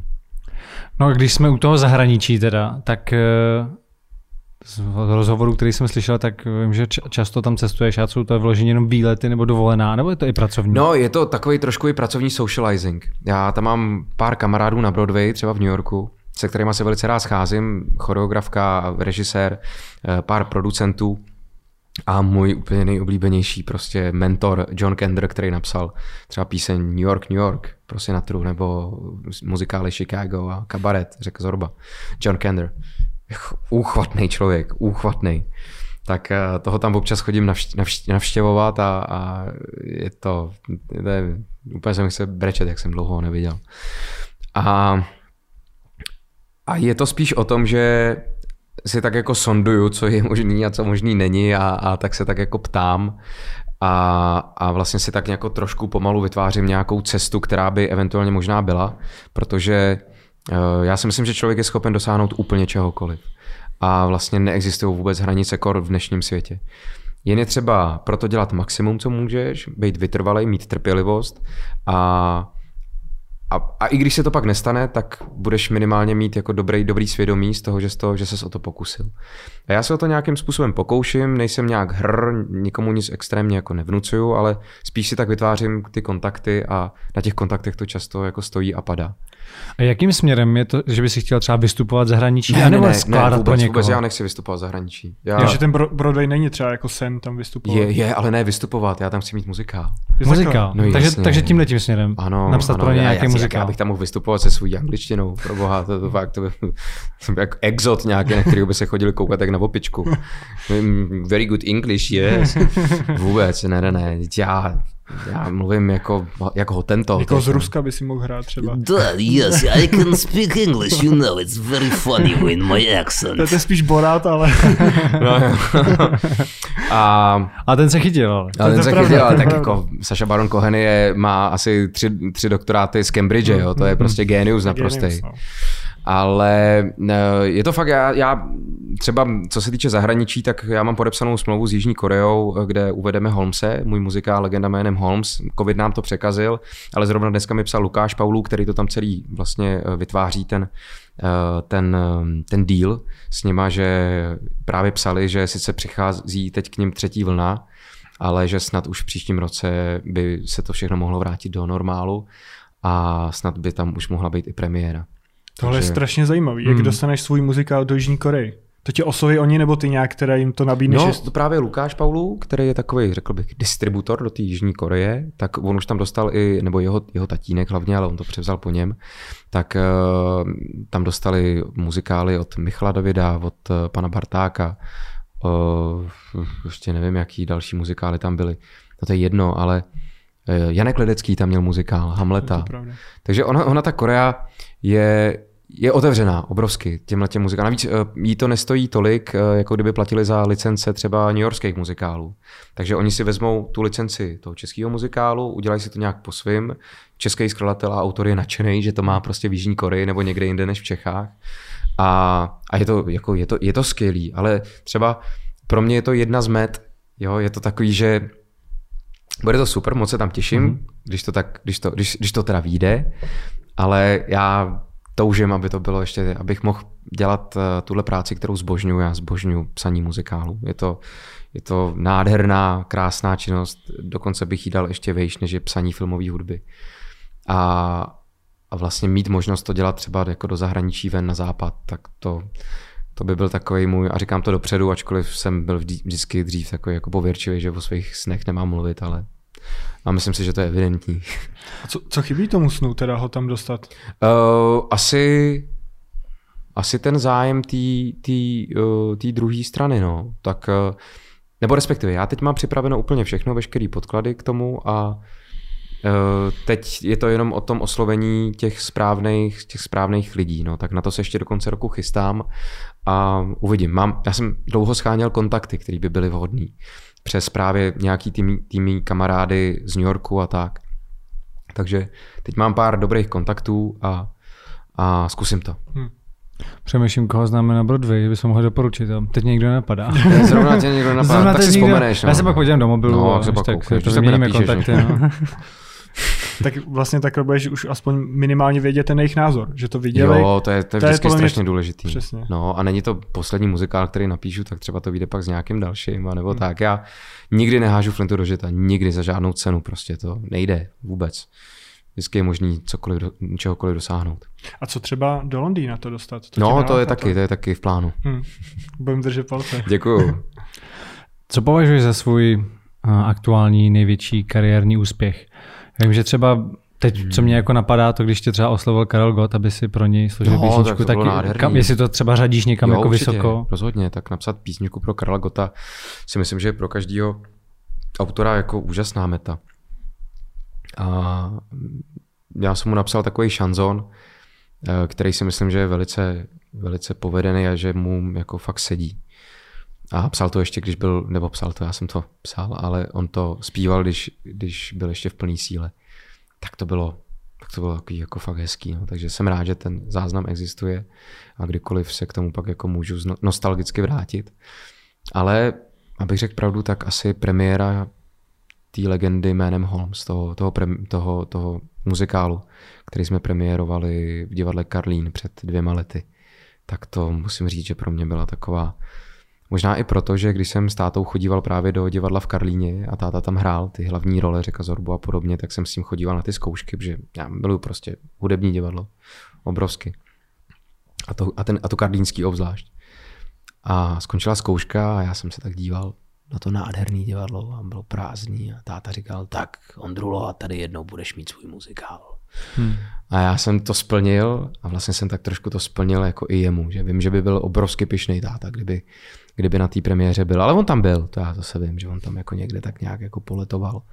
Takže asi tohle. Tohle to je pro mě taková jako pokaždý, když se, neříkám meta, ale pokaždý, když se vracím do vzpomínek na různé věci kariérní, tak tohle to je obrovsky silný a obrovsky to se mnou prostě furt tak jako mává. Dá se to posunout ještě někam dál v České republice, když nebudeme teďka brát to zahraničí? Já si myslím, že mm, divadlo Karlín je asi jedna z nejlepších scén muzikálových u nás. A mm, posunout to někam dál. Skvělá scéna je teda upřímně i v Brně. Městský divadlo v Brně to mají maj, maj výbornou scénu muzikálovou. Skvělý herce, skvělý, skvělý orchestr. No ale mm, posunout dál, no dá se, dá se psát dál víc a víc muzikálů. Toho typu, který píšu já, protože já třeba píšu muzikály, uh, řekl bych, mm, s takovou jako větší zásadou k těm principům toho broadwayského muzikálu. To znamená, že to nejsou jako písničkály, ale skutečně vycházím z opakování motivů, z, z nějaký orchestrace, která má smysl, z nějakého timingu, z aranží právě, uh, i scén a všeho, z takového toho entertainmentství, který, který, který funguje na toho diváka. Jakože když přijdeš na Broadway uh, na muzikál, tak, tak jsi prostě úplně vyřízený. To je, to je něco tak nádherného, to je, to je, jako, to je tlak, obrovský tlak. Já jsem naposledy, co jsem byl uh, v New Yorku, tak jsem viděl Beetlejuice.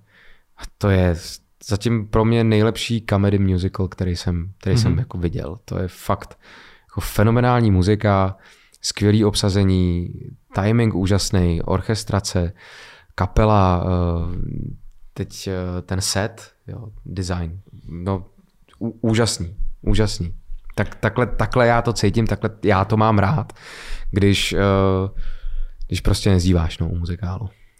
Jak to bylo, teď mě teď úplně jako napadla otázka s tím Holmesem ohledně práv, protože vím, že třeba teď na Netflixu vyšel nějaký film o Holmesovi právě a bylo to právě na základě toho, že už vypršely nějaký ty práva. Eh, Artura Conana Doyle? Přesně tak, který právě měl a naopak teď zase nějaký pozůstalý právě uh, žalujou ty lidi, kteří vytvořili ten film, protože prej to jako strašně odkazuje na ty na, na Sherlocka klasického, mm. že jo, tak jestli se tohle to nějak řešilo, anebo no, prostě my si jsme to neřešili, vlastně protože my jsme si udělali vlastní příběh. Mm-hmm, který nebo, s tím vůbec nesouvisí. No souvisí.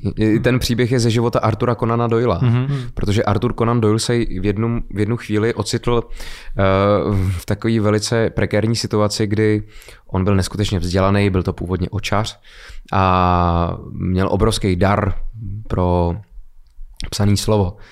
A vlastně toho Holmese tam měl jenom tak jako bokovku, jo, jakože no dobrý, povídky o nějakým detektivovi. Mě nezajímá, já chci tady psát o 30 letý válce a spiritismu a všemu možnému.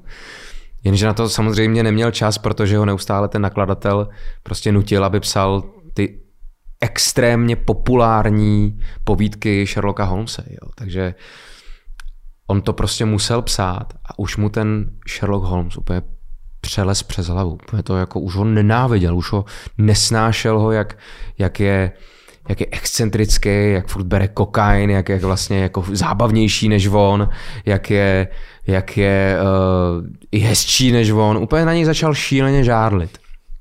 No tak se samozřejmě rozhodl, ač samozřejmě nakladatel nesouhlasil, ale on se rozhodl, že ho nechá zabít, tak ho nechal zabít v Reichenbachských vodopádech s Moriartym a řekl, a dost, já už ho mám prostě pokrk. Už mě, už mě, už mě štve, ať chcípne, bídák jeden. Ho nechal zabít, vykašlal se na to, začal psát něco jiného. Strašný tlak čtenářů, úplně prosím, ne, pane Doyle, ne, my chceme, vraťte zpátky Sherlocka Holmese. A tak on potom podleh tomu tlaku a začal zase psát další povídky. No a potom to po něm převzal oživil ten jeho syn. No a oživil ho.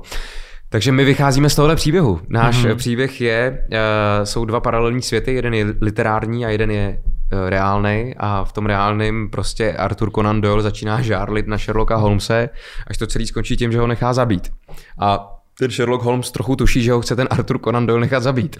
Že se něco jako, že se něco sakra asi jako stane a že to není úplně ideální. Takže vlastně se tam tam jdou dva takovéhle příběhy, které se vzájemně propojují a my vlastně vycházíme tím pádem. Eh, je to něco, viděli jste muž z Acapulka? S Belmondem? Um, no možná jako dítě, ale No tak to je, to je prostě geniální a je to přesně o tom, jak ten autor nesnáší tu svoji postavu literární a vlastně už ho tak úplně irituje, že mu na schvál dělá jako různé věci, ve kterých se ocitá a situace, ve kterých se ocitá. A, a vlastně i, i, to, i, ten, i ten muž z Acapulka pro mě byl velkou inspirací, když jsem to celý psal. To mi připomnělo úplně od Kinga Misery, kdy se vlastně, mm-hmm. on nechal, že tu Misery ano, zabít. Ano, a fani, musí zemřít. Fa, faninka, faninka ho unesla a řekla, že tu knížku musí přepsat. No jasně, jasně. Pokud to nepřepíše, dokud to nepřepíše, tak ho, no, no, no, tak no, ho no. nepustí. No. To je, to je pak hustý. Vůbec King je skvělý, to je prostě fantastický. Je to taky fenomén, no. Ale no je, taky mi přijde hlavně... trochu, že poslední dobou už to není, co to bývalo. Ale... No jo, ale to už nemusí být nikdy, co to bývalo. Hmm. Za to, co napsal, to už jako je úplně jedno, co dál napíše. To je jak, jak, jak se Zdeňkem troškou. To je, hmm. mě, já vůbec nehodnotím to, co teď natočí, protože Slunce, Seno, Jahody a veškerá ta trilogie je pro mě úplný vrchol české komedie, jeden z vrcholů české komedie. Já zbožňuji světáky, miluji intelektuální humor, ale tohle je prostě tak český, tak typický, tak, tak skvělý, tak skvěle obsazený, tak výborný scénář, všechno. Jako prostě jednou ten člověk dokáže něco, že pak už vlastně ho nějak pranířovat za cokoliv dalšího mi přijde i vlastně strašně nefér, protože prostě už jednou toho vrcholu dosáh. Jako. To je jako, kdyby si vyčítal Messnerovi, že teď už leze jenom na sněžku. No prostě to nejde, že? To je, je zajímavý s, s těma právama, jak jsi říkal, jestli by to třeba v té Americe jako víc neřešili. Že tam by to pak najednou byl velmi úspěšný jako muzikál na, na Broadway a všichni Sherlock má, má to vlastně licenci. No ne, my, jsme, my, jsme nemohli použít, použít. my jsme nemohli použít v tom uh, názvu Sherlock Holmes. Takže to jste nemohli. To jsme nemohli použít. Hmm. Mohli jsme použít Holmes nebo Sherlock. Jo, ale ne, hmm. ne společně. Ale ne spojení Sherlock Holmes. Hmm. Takže je to legenda jménem Holmes. Jo, takhle. No právě, uh, myslím, že v tom filmu na Netflixu se jmenuje Enola Holmes, je to právě... No, tak já... to je proto, že nemohli použít nic s Sherlockem Holmesem. No, ale myslím si právě, že i stejně teď se to nějak řeší právě právně, protože řekli, že i přesto to jako odkazuje strašně na toho Sherlocka a nějak se to řeší. No. I když teda jako už ty práva nějaký měly jako vypršet, no, ale... Tak, ale já si upřímně nemyslím, že kdy on zemřel ten Arthur Conan Doyle. A možná, že už, jo, možná, že už jo, no. Tak on... Jak je to, 60 let? 70, ne? Jsou ty práva, jo? Já myslím, že jo. jo? Já, já nevím, možná jo. Já taky nevím teda přesně, abych kecal. A u tebe, zrovna u toho muzikálu, je to ještě o to víc zajímavý, že ty jsi tam jako moc nedelegoval tu práci, že Ty jsi to jako napsal, že scénář, hudbu si dělal sám, nebo jak to bylo všechno? No, já no, jsem ty napsal... Jsi tak jako one man show taková. No, ale vlastně ne, ne účelově, nebo já jsem jako s tím takhle nepočítal. Já jsem přišel za Egonem Kulhánkem, ředitelem Karlínského divadla, nebo společně jsme vymysleli tenhle ten nápad. A já říkám, hele, tak já udělám synopsi a ty uvidíš, že se ti to líbí nebo ne. Tak jsem napsal, a jak jsem to psal, tak jsem napsal 50 stránkou synopsy, což je skoro scénář. Že? Já, protože mě to tak bavilo, že jsem se rozepisoval, jsem tam jako naznačoval dialogy. A Egon si to přečet a a řekl, hele, to je skvělý, tak, eh, tak co dál, tak já, já to chci dělat. Tak říkám, no tak já oslovím Petra Kolečka, a se kterým jsme si stejně vždycky říkali, že napíšeme nějaký muzikál. No a, a aby napsal scénář z toho, z té synopse.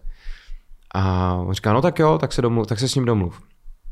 No já jsem tomu Petrovi chtěl jakoby dát něco, co už bude ten scénář trošku víc připomínat než ta synopse a jak jsem to začal psát, tak jsem zjistil, že mě to vlastně jako baví obraz od obrazu tak strašně, že ve finále bych vlastně Kolečkovi dal jenom upravit můj scénář, což, což se mu zase... Vytisknout. Což se mu přesně vytisknout. Hele Pétě, prostě vytiskni mi to mě nějak blbne toner. Uh, ale to jsem, to jsem už pak nechtěl, takže Egon pak někde potkal Petra na baru a říká, hele, tak co, pracujete na tom s Ondrou? A s jakým Ondrou? No s Brzo Bohatým. ne, vůbec, my to neděláme teď nic spolu. Jo, takže on se na to vyprt. No dobrý, tak mi Egon zavolal a říká, ty se na to vyprt na ten scénář, takže nic nebude, hele kámo, to takhle nejde, ale musíš makat. A říkám, ale já ti to zrovna teď posílám do mailu. Takže, takže já jsem to nakonec do, jako napsal celý sám, samozřejmě to prošlo, uh, pak jsem si to nechal od Tondy Procházky, což je jako vynikající dramatik, napsal několik her a zároveň je to skvělý režisér právě i muzikálu v Karlíně tak uh, jsem si to od něj nechal opoznámkovat a dal mi nějakou zpětnou vazbu. Zároveň Johnovi Kendrovi jsem to posílal do New Yorku, tak ten mi taky k tomu řekl spoustu úžasných věcí, což bylo úplně fantastický, že ti tady ten, ten Bart světového muzikálu k tomu vůbec něco řekne. No, takže vlastně ten výsledek vznikl díky zásahům mnoha lidí. Jo? To zase nebylo tak, že tak tady to máte a teď to naskouš, musíte naskoušet. Ne, ne, nějak, to, nějak se to vyvíjelo a bylo to v nějakém procesu.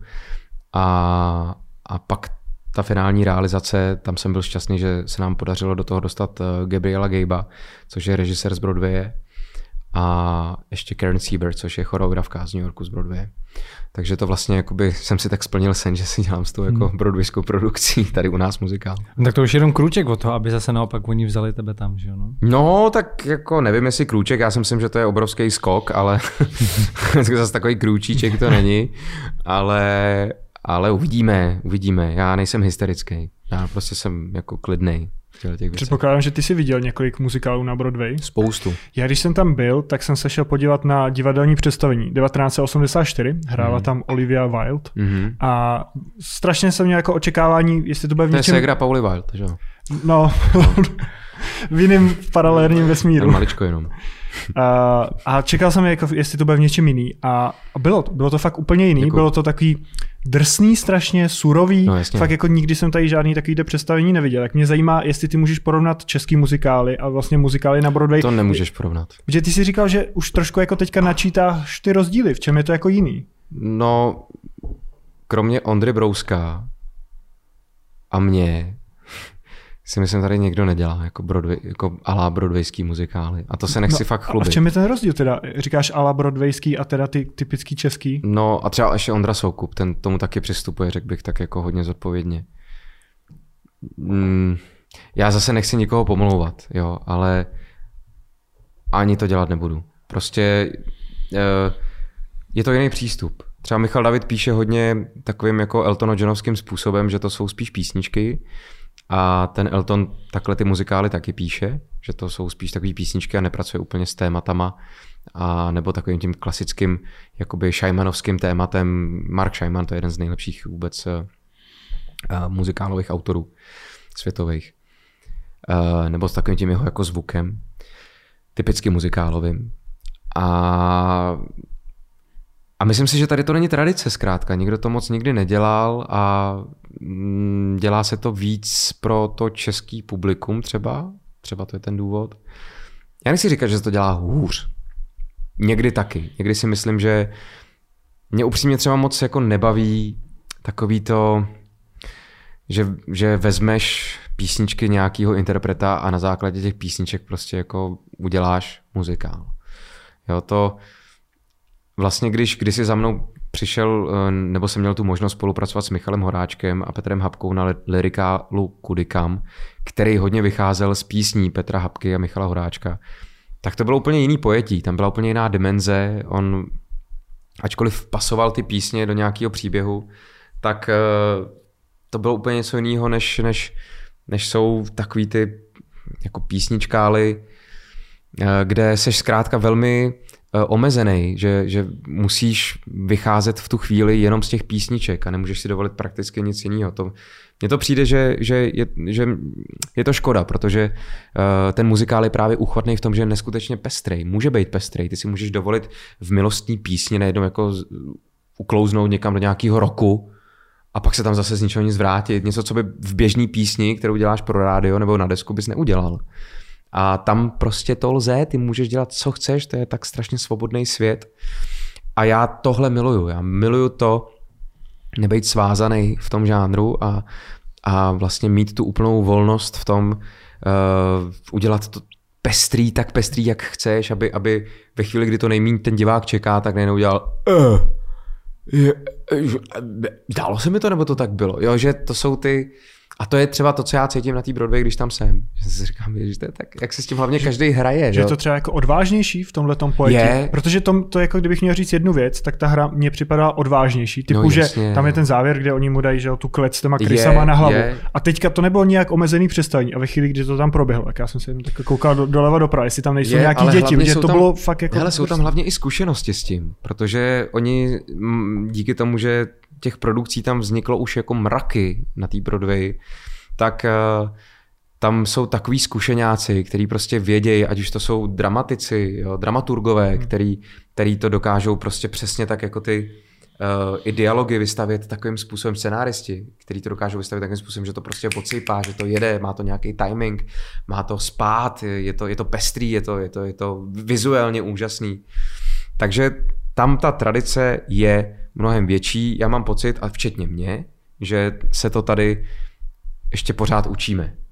Takový to rizí muzikálový um, řemeslo. A možná proto i to u nás jako je jiný, nechci říkat fakt horší, protože byl jsem na řadě muzikálů v New Yorku, který stáli za starou bačkoru. To jsem fakt jako odešel v půlce, protože příběh byl o ničem, ale taky se stalo, že ty muzikály tam byly třeba jenom půl roku nasazený a pak zmizely, protože na ně ani nechodili lidi. A tam ty kritéria jsou opravdu jako velmi nároční. Tam musí to být hit, aby, aby, se, to, aby se to udrželo. A to fakt také odejdeš jako v půlce, když tě to nebaví? No, no, i když ty klízky jsou jako pekelně drahý, ale třeba já jsem byl na Moulin Rouge a to mě tak strašně nebavilo. Ale hmm. asi, jsem, asi proto, že jsem to furt srovnával samozřejmě s tím Bazem Larmanem, ale, ale ty herecký výkony úplně jako tam bylo všechno špatně. Nebo všechno, ne. Scéna byla úchvat, úch, úchvatná, ale jako jenom Jenom scéna, no to mi... A ještě navíc tam byly přidaný nějaký jako nový písničky, teď takový, takový ten vlastně mashup, který byl udělaný předtím z těch písniček, ty různý medly, tak to tam nebylo, nebo to tam bylo jinak. A všechno to bylo vlastně pověšený jenom na Your Song od Eltona Johna, který je úchvatný, já tu písničku miluju. Ale bylo, bylo jí tam moc krát, tam byla ta písnička, tak jako to, to bylo takový pro mě, a nevím, třeba za to mohla i ta paní, která mi usínala na rameni. Tam byla taková jako paní star, starší, která mi takhle vlastně spala na tom rameni a já jsem furt musel jako být tak níž a níž, protože... Aby to nebylo nepohodlný. No, ona, ona jí se takhle klimpala hlava, že jako padala na tu ruku, takže já jsem vždycky si ji tak jako hodil zpátky na to rameno.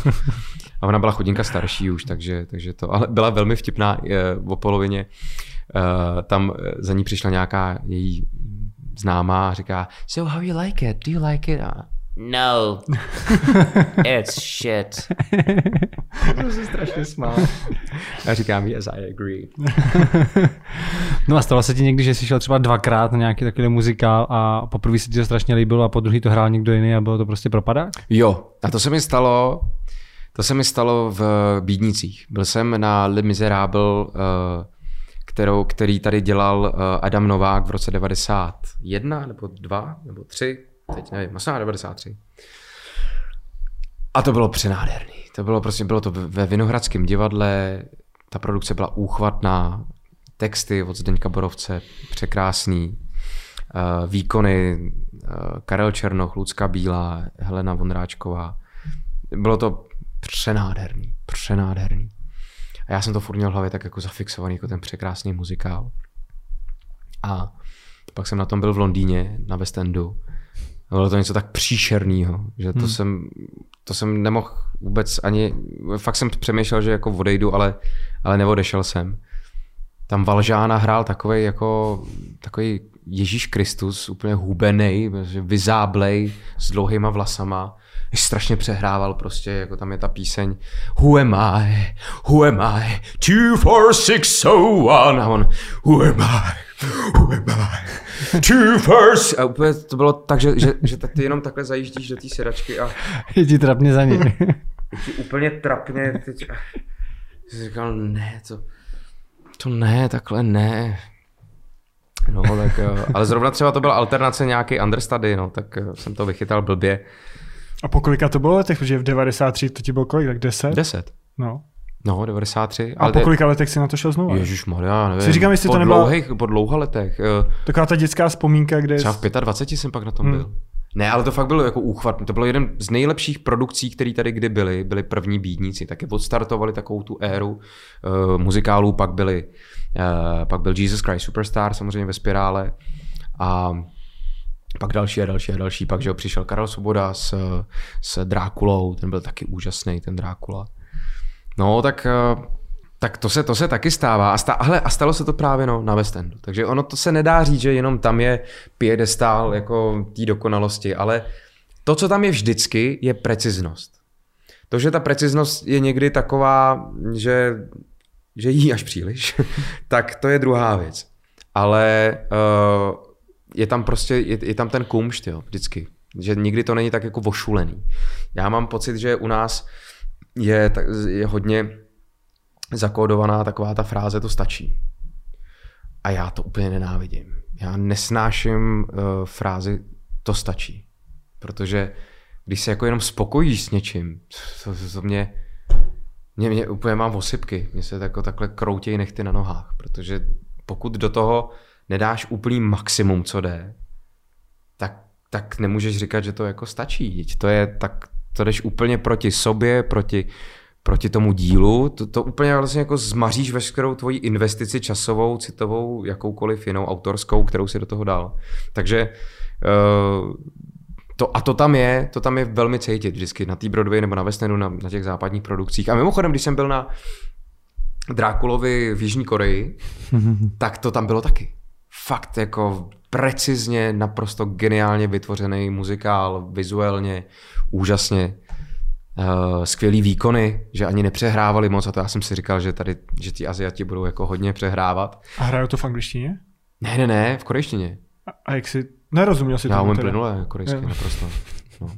Takže dávají to Titulky nebo, nebo prostě nevíš? Jenom si to Ne, užíváš. Ne, to nevíš nic. To Prostě prostě- posloucháš. To chodí Korejci, že jo, tak poslouchá, ale tak znáš to, znáš ten příběh, Jasně. znáš tu hudbu, víš, o čem asi zpívá, když zpívá Adriano, Adriano, náš ten bezrází, kam teď odchází Adriano, tak on zpívá Adriano, Adriano, iho jogamida, odi takidusa, Adriano, takidusa,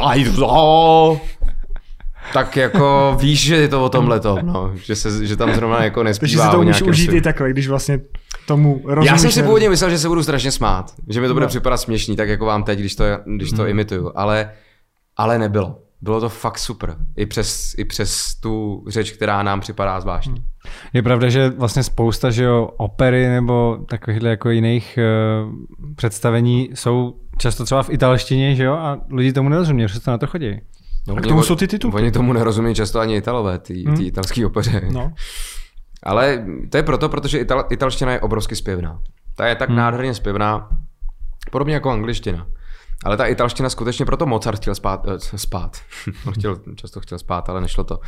Ale on chtěl psát, dobrý víno, ale on chtěl, on chtěl psát eh, pouze v italštině ty opery. Když to císař samozřejmě chtěl, aby psal německý opery, ale on říkal, ne, nechte mě to psát v italštině, to je to nejlepší, co může být, nejlepší jazyk pro, pro, pro operu. A čteš si ty titulky, když jsi na opeře a je to třeba v No, italštině? ani ne, tak ne. víš, o čem je ten příběh, tak to není třeba vůbec to číst. To. A když nevíš? Že já jsem teďka byl... No to většinou víš, tak minimálně tam předtím ten program, takže si přečteš, o čem to je. Pokud ten program není v tom jazyce, tak je. Jo, takhle. No tak ale dneska Korejský. existuje takový ten Google překladač, jak to tam rovnou dáš a Jo, rovnou jo, to to je čteš, pravda. ne? Tak, No, jak jsme předtím řešili ty spolupráce, tak kromě Yamahy, tak já vím, že máš s vinařema a s Baťou. já s vinařema už nemám. Už nemáš, To tak už to jsi měl dřív, ale to byla jako dlouhodobá. To byla pětiletá spolupráce, no. A teď máš s Baťou, že jo? To je Ano. asi nejvíc značka, která je s tebou teďka spojená. Je, je. Proč zrovna Baťa? Jaký No ty to, to, je, to, je, to je moc pěkný. Já jsem, já jsem navíc takový patriot v těle těch věcech a Baťa byl pro mě vždycky, je, mimochodem je to úžasný příběh toho člověka. Jo? Tomáš Baťa, starší prostě, to byl, to byl génius naprostý. I, i, i, inovátor, jako jo, to, co on všechno založil v tom Zlíně, jako, jak on podpořil to město a, a, a ten kompletní vývoj v tom městě, to předčilo Pak i cizí stát, že jo? úplně všechno možný, no. je to, hele, je, je, ten příběh je úchvatný, uh, ta legenda je úžasná, ten člověk, toho člověka bychom si měli obrovsky vážit, že jsme ho vůbec mohli mít v této krajině, v této zemi. A jeho myšlenky jsou velmi vizionářský a nadčasový.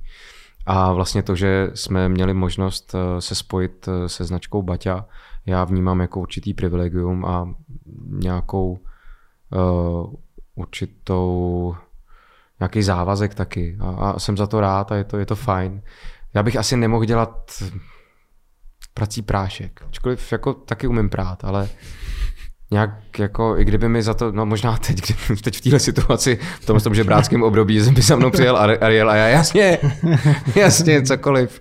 Najednou příspěvky na Instagram. Ano, hnedka tam dáme a každý den to budu postovat. A víte, jak si ty boty od Bati vyperete? Skvělé.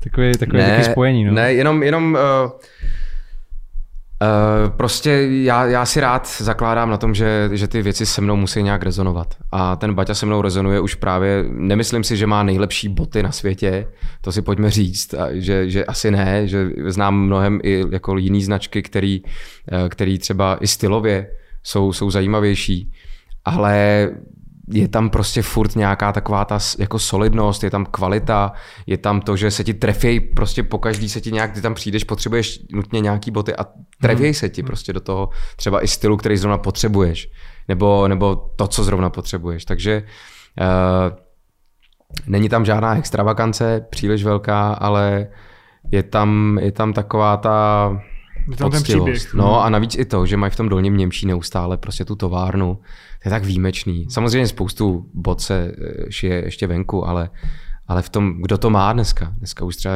řada jiných firm obuvnických nemají vůbec jako v jejich zemi uh, ty továrny, ale Baťa má furt dolní Němčí. To je jako výjimečný hmm. naprosto, kde pořád pracují zaměstnanci, kteří pořád šijou ty boty.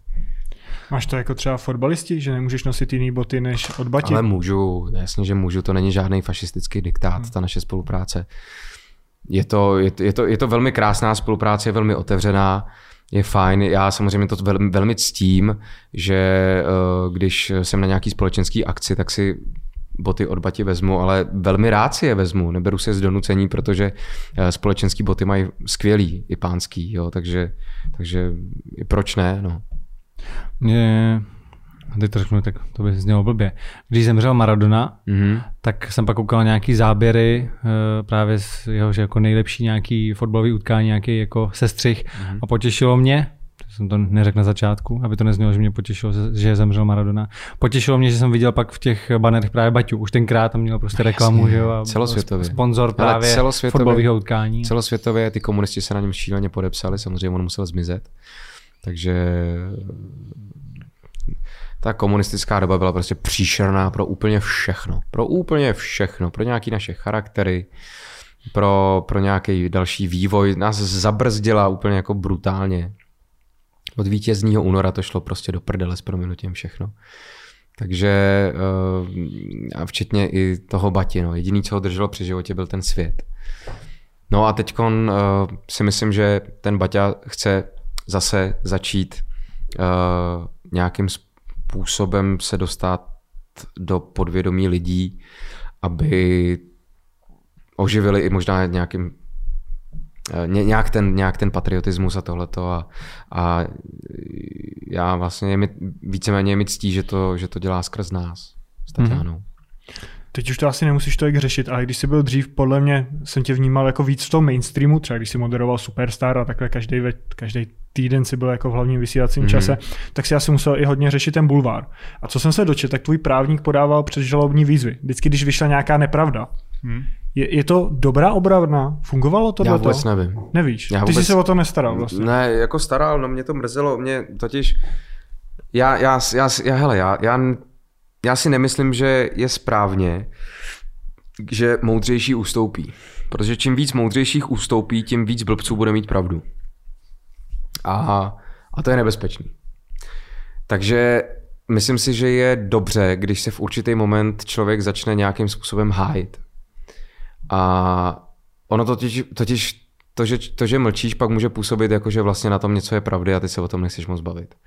Ale on v tom uh, v Super CZ, kdy si pracoval takový úplný patvar člověka, který se jmenoval David Zápal. Jo. Byl takový neúspěšný, zamindrákovaný pablb, který dřív režíroval uh, pornofilmy a pak začal dělat bulvár, bulvárního novináře. Uh, um, umaštěnec tlustý, odporný takový jako, no, jako nechutný člověk vůbec si ho, no, já se o tom, jenom se, se o tom bavím, jak se mi úplně křížejí prsty. No a ten se, ten se nějakým způsobem, ten se nějak zased, jako na nás, s Tatianou. A začal psát úplný hovadiny, ale úplný nesmysly, který neměl jako praně společného s nějakou pravdou. A tak vždycky si jako zavolal nějakým lidem, který eh, zrovna jsme nebyli úplně jejich jako velkými fanoušky. A tak jako a napsal tady tyhle ty jako chujoviny naprostý.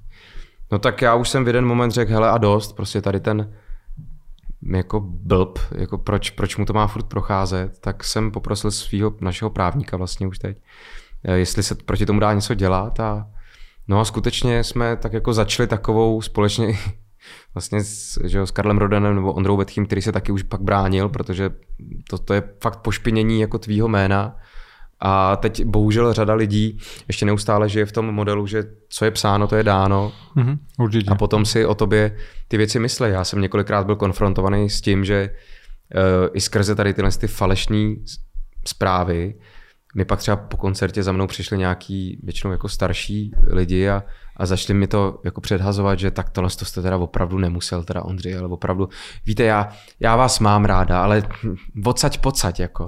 A já říkám, prosím vás, ale nemůžete věřit všemu.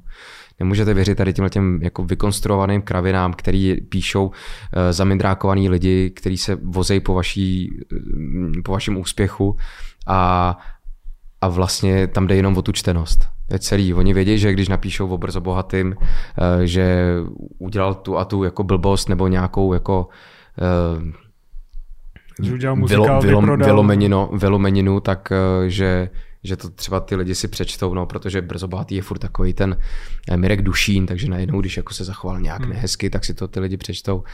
A já tohle už nějak pak už jako mě nemám rád. A, a byly dvě možnosti. Buď bych mu dal přes držku, což bych udělal ve stylu toho Belmonda, který to takhle dřív řešil. Ale tam by hrozilo to, že ten člověk mě může zažalovat a že by pak se to nějak jako vedl nějaký soudní spor, ale udělal bych to nejradši. A nebo že bych to řešil skrz toho právníka, což je samozřejmě takový, že si úplně to moje napružení neodpočine, ale, ale, ale je to asi ta nejlepší cesta. Takže, takže jsme to nějak jako rozjeli. Od té doby jsou některé naše vztahy s nějakýma takovýhlema jako bulvárníma domama uh, na bodě mrazu. Uh, myslím, že pan Zápal už tam ani nepracuje v tom Supru. A já ani vlastně upřímně nevím, kdo tam pracuje, ale je teda fakt, že doteď se nám třeba nikdo neomluvil z té redakce, ani nenapsali, víte, pan Zápal už tady nepracuje, je nám líto, že se tyhle ty incidenty staly, pojďte třeba zkusit navázat nějakou komunikaci znova a ani z jako jiných. Oni, se, oni nemají potřebu se vůbec omlouvat. Vlastně jim je to, jim je to jedno, že, že nějakým způsobem poškodili uh, tvoje jméno. A vlastně vůbec si neuvědomují, že kdyby to bylo naopak a ty by si poškodil jméno jejich, jak oni by reagovali. To, to oni jako moc jako nevnímají. Já netvrdím, pozor, to je taky důležité, já netvrdím, že bulvár je obecně špatně. Já si myslím, že to je fajn. Je to takový rozptýlení.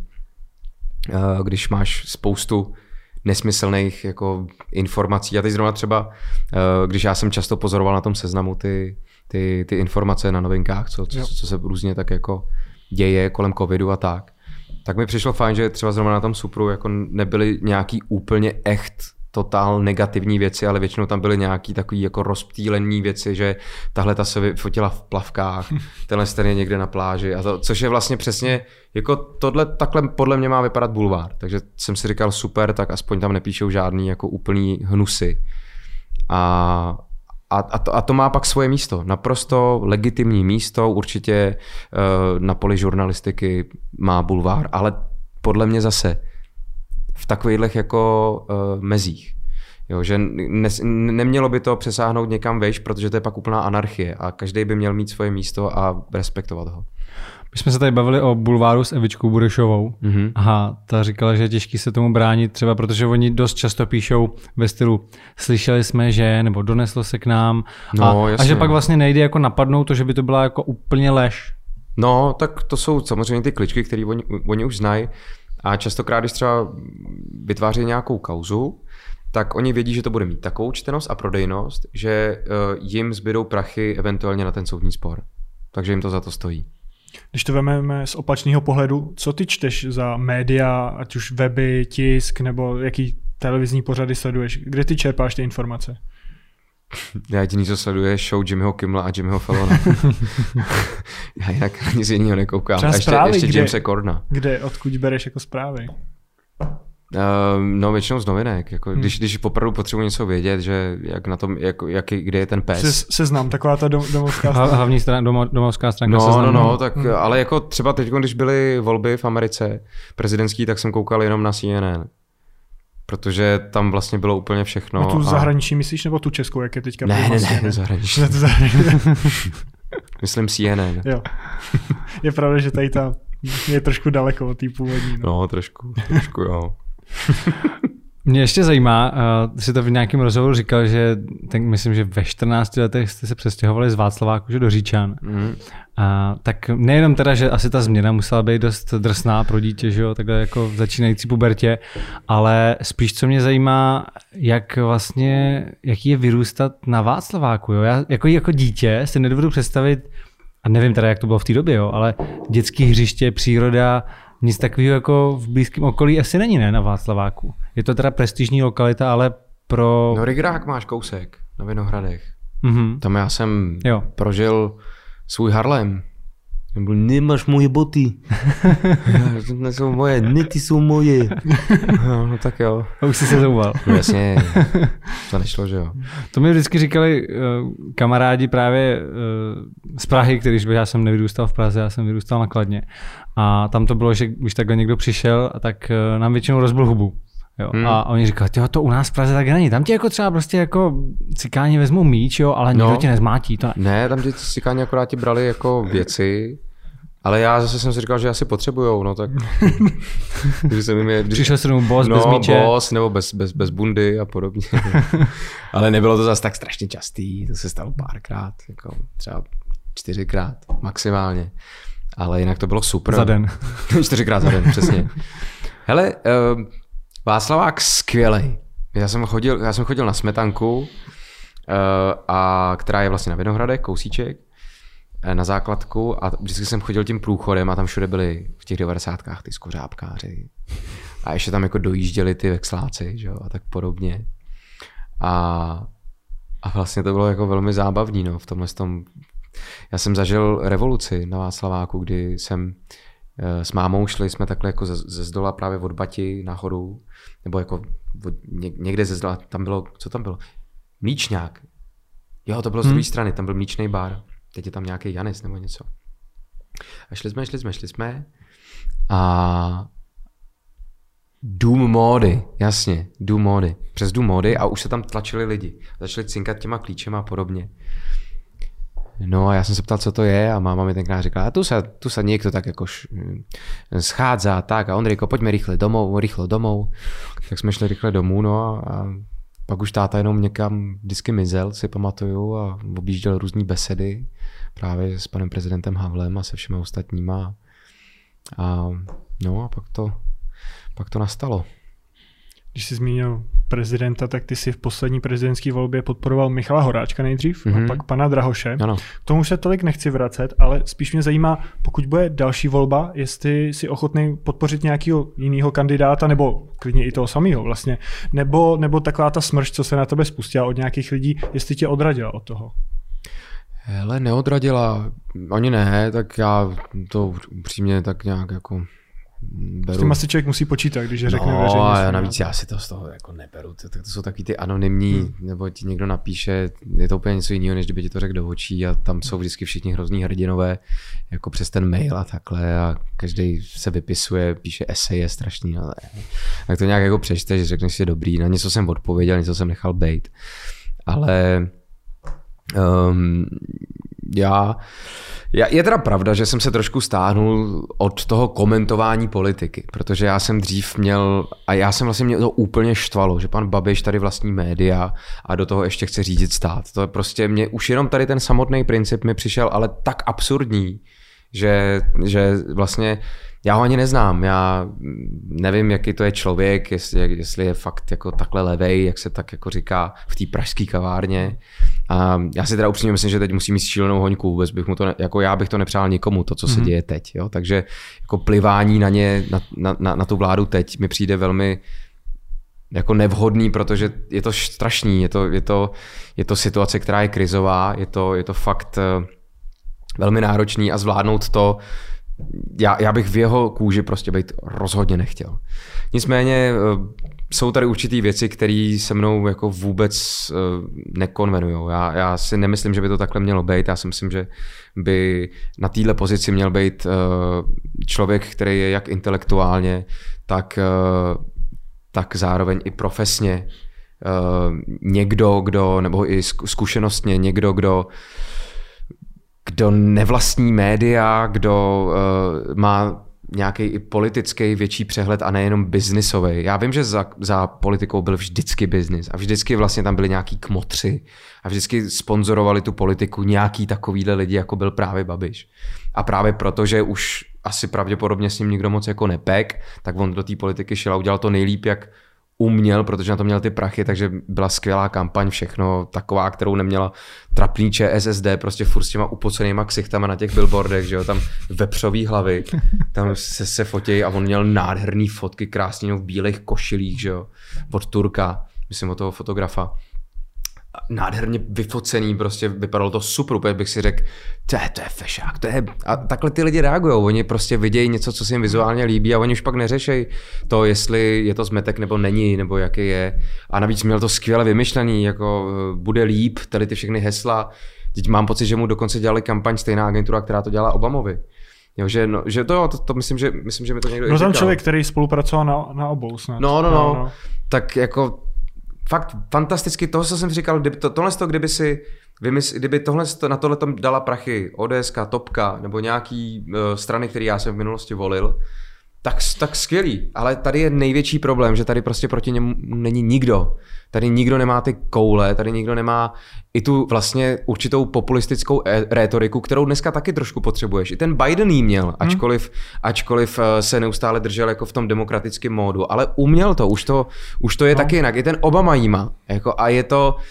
Nemí ten hlavní pro, program vlastně jít proti Babišovi, přijít no, s vlastníma přijít věcma. s něčím s, vlas, s vlastním, ale tady se všichni vlastně jako schromažují proti němu a furt se jako to je tak směšný, je to strašně malý, je to, je to hloupý a vlastně a proto jsem já i s tím přestal, protože nechci být součástí tady nějaký jako vlastně, teď použiju jeho slovo, jako kampaně prostě proti němu, protože uh, hold je to premiér, lidi si ho zvolili, um, musí nějakým způsobem dotáhnout tohle z toho období, který tady je, uh, dělá ty věci tak a onak, co s tím udělám já, no nic, když to začnu tady jako říkat na veřejnosti, tak jsem furt z pražský kavárny a melu blbosti pro řadu lidí z, z vesnic, takže, nebo i, i ani ne z vesnic, prostě já si myslím, že ho opravdu volí jako třeba řada lidí, je teda pravda, že kolem mě nikdo, ale to je taky velmi zvláštní. Nicméně... To je bublina. No, a to je nějaká bublina, ve které žiju.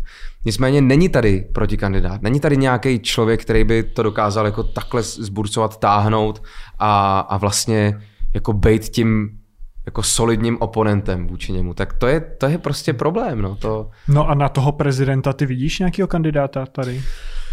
Hmm. Protože se může stát klidně, že třeba Babiš bude kandidovat. No to se asi stát může. Já si myslím, že nejlepší prezident by byl pan Jaroslav Soukup. To by byla taková prdel, že... Už si zkusil roli premiéra, že No jasně. to je pravda. To by bylo, já bych, já bych opravdu asi, já bych se někam samozřejmě odstěhoval, někam bych emigroval, ale díval bych se na ty projevy. To já bych se na to díval místo nějakého sitcomu. Hmm. no. Jenže to je klidně možný, že kandidovat bude, což já si jako nemyslím. Ježíš, doufám, že jo, protože já chci strašně vidět ty, ty, ty debaty. No, hrozně Že by tam nebyl v té pozici toho moderátora. No, to je ale... úplně, já jsem v tomhle tom dost jako takový jako masochista. Hmm. Mně prostě, když je to opravdu úplně za roh, a je, protože to minule řekl Petr Čtvrtníček velmi dobře. Ne, ne, ne, Michal Suchánek řekl. Uh, nějaký post dával, uh, že seděl doma a říká, tak vy tady otevřete kina, ale nesmí do nich chodit diváci. Proč tady do prdele já mám vymýšlet nějakou satiru, když vy tady vymýšlíte sami? a to opravdu tak je, jako kolikrát, když vidíš nějaký ty uh, politické debaty, tak to je úplně samo o sobě, to je tak, vtí, tak jako směšný vlastně, že to je, jak ani Monty Python by nevymysleli takovýhle skeče.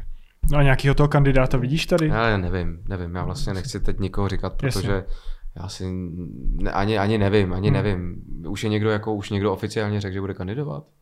Ani nevím. A, tak zrovna podle mě Fischer by měl znova kandidovat, Aha. Hilšer, Petr Pavel se spekuluje, ten to Jasně, jo, to vím, jako že to se spe- Takže to jsou lidi, jako u kterých to... Nevím, to je ale... strašně málo kandidátů na to, abych řekl. Jako tak jenom to... poslední věc mě zajímá zpětně, když si vlastně v té druhé volbě volil pana Drahoše, tak jestli to bylo spíš, že vlastně proti Zemanovi, hmm. nebo to bylo, že opravdu... To bylo proti Zemanovi. No, já, jsem, já jsem to tak viděl. Jistě, hmm. ale to myslím, že skoro všichni. Hmm.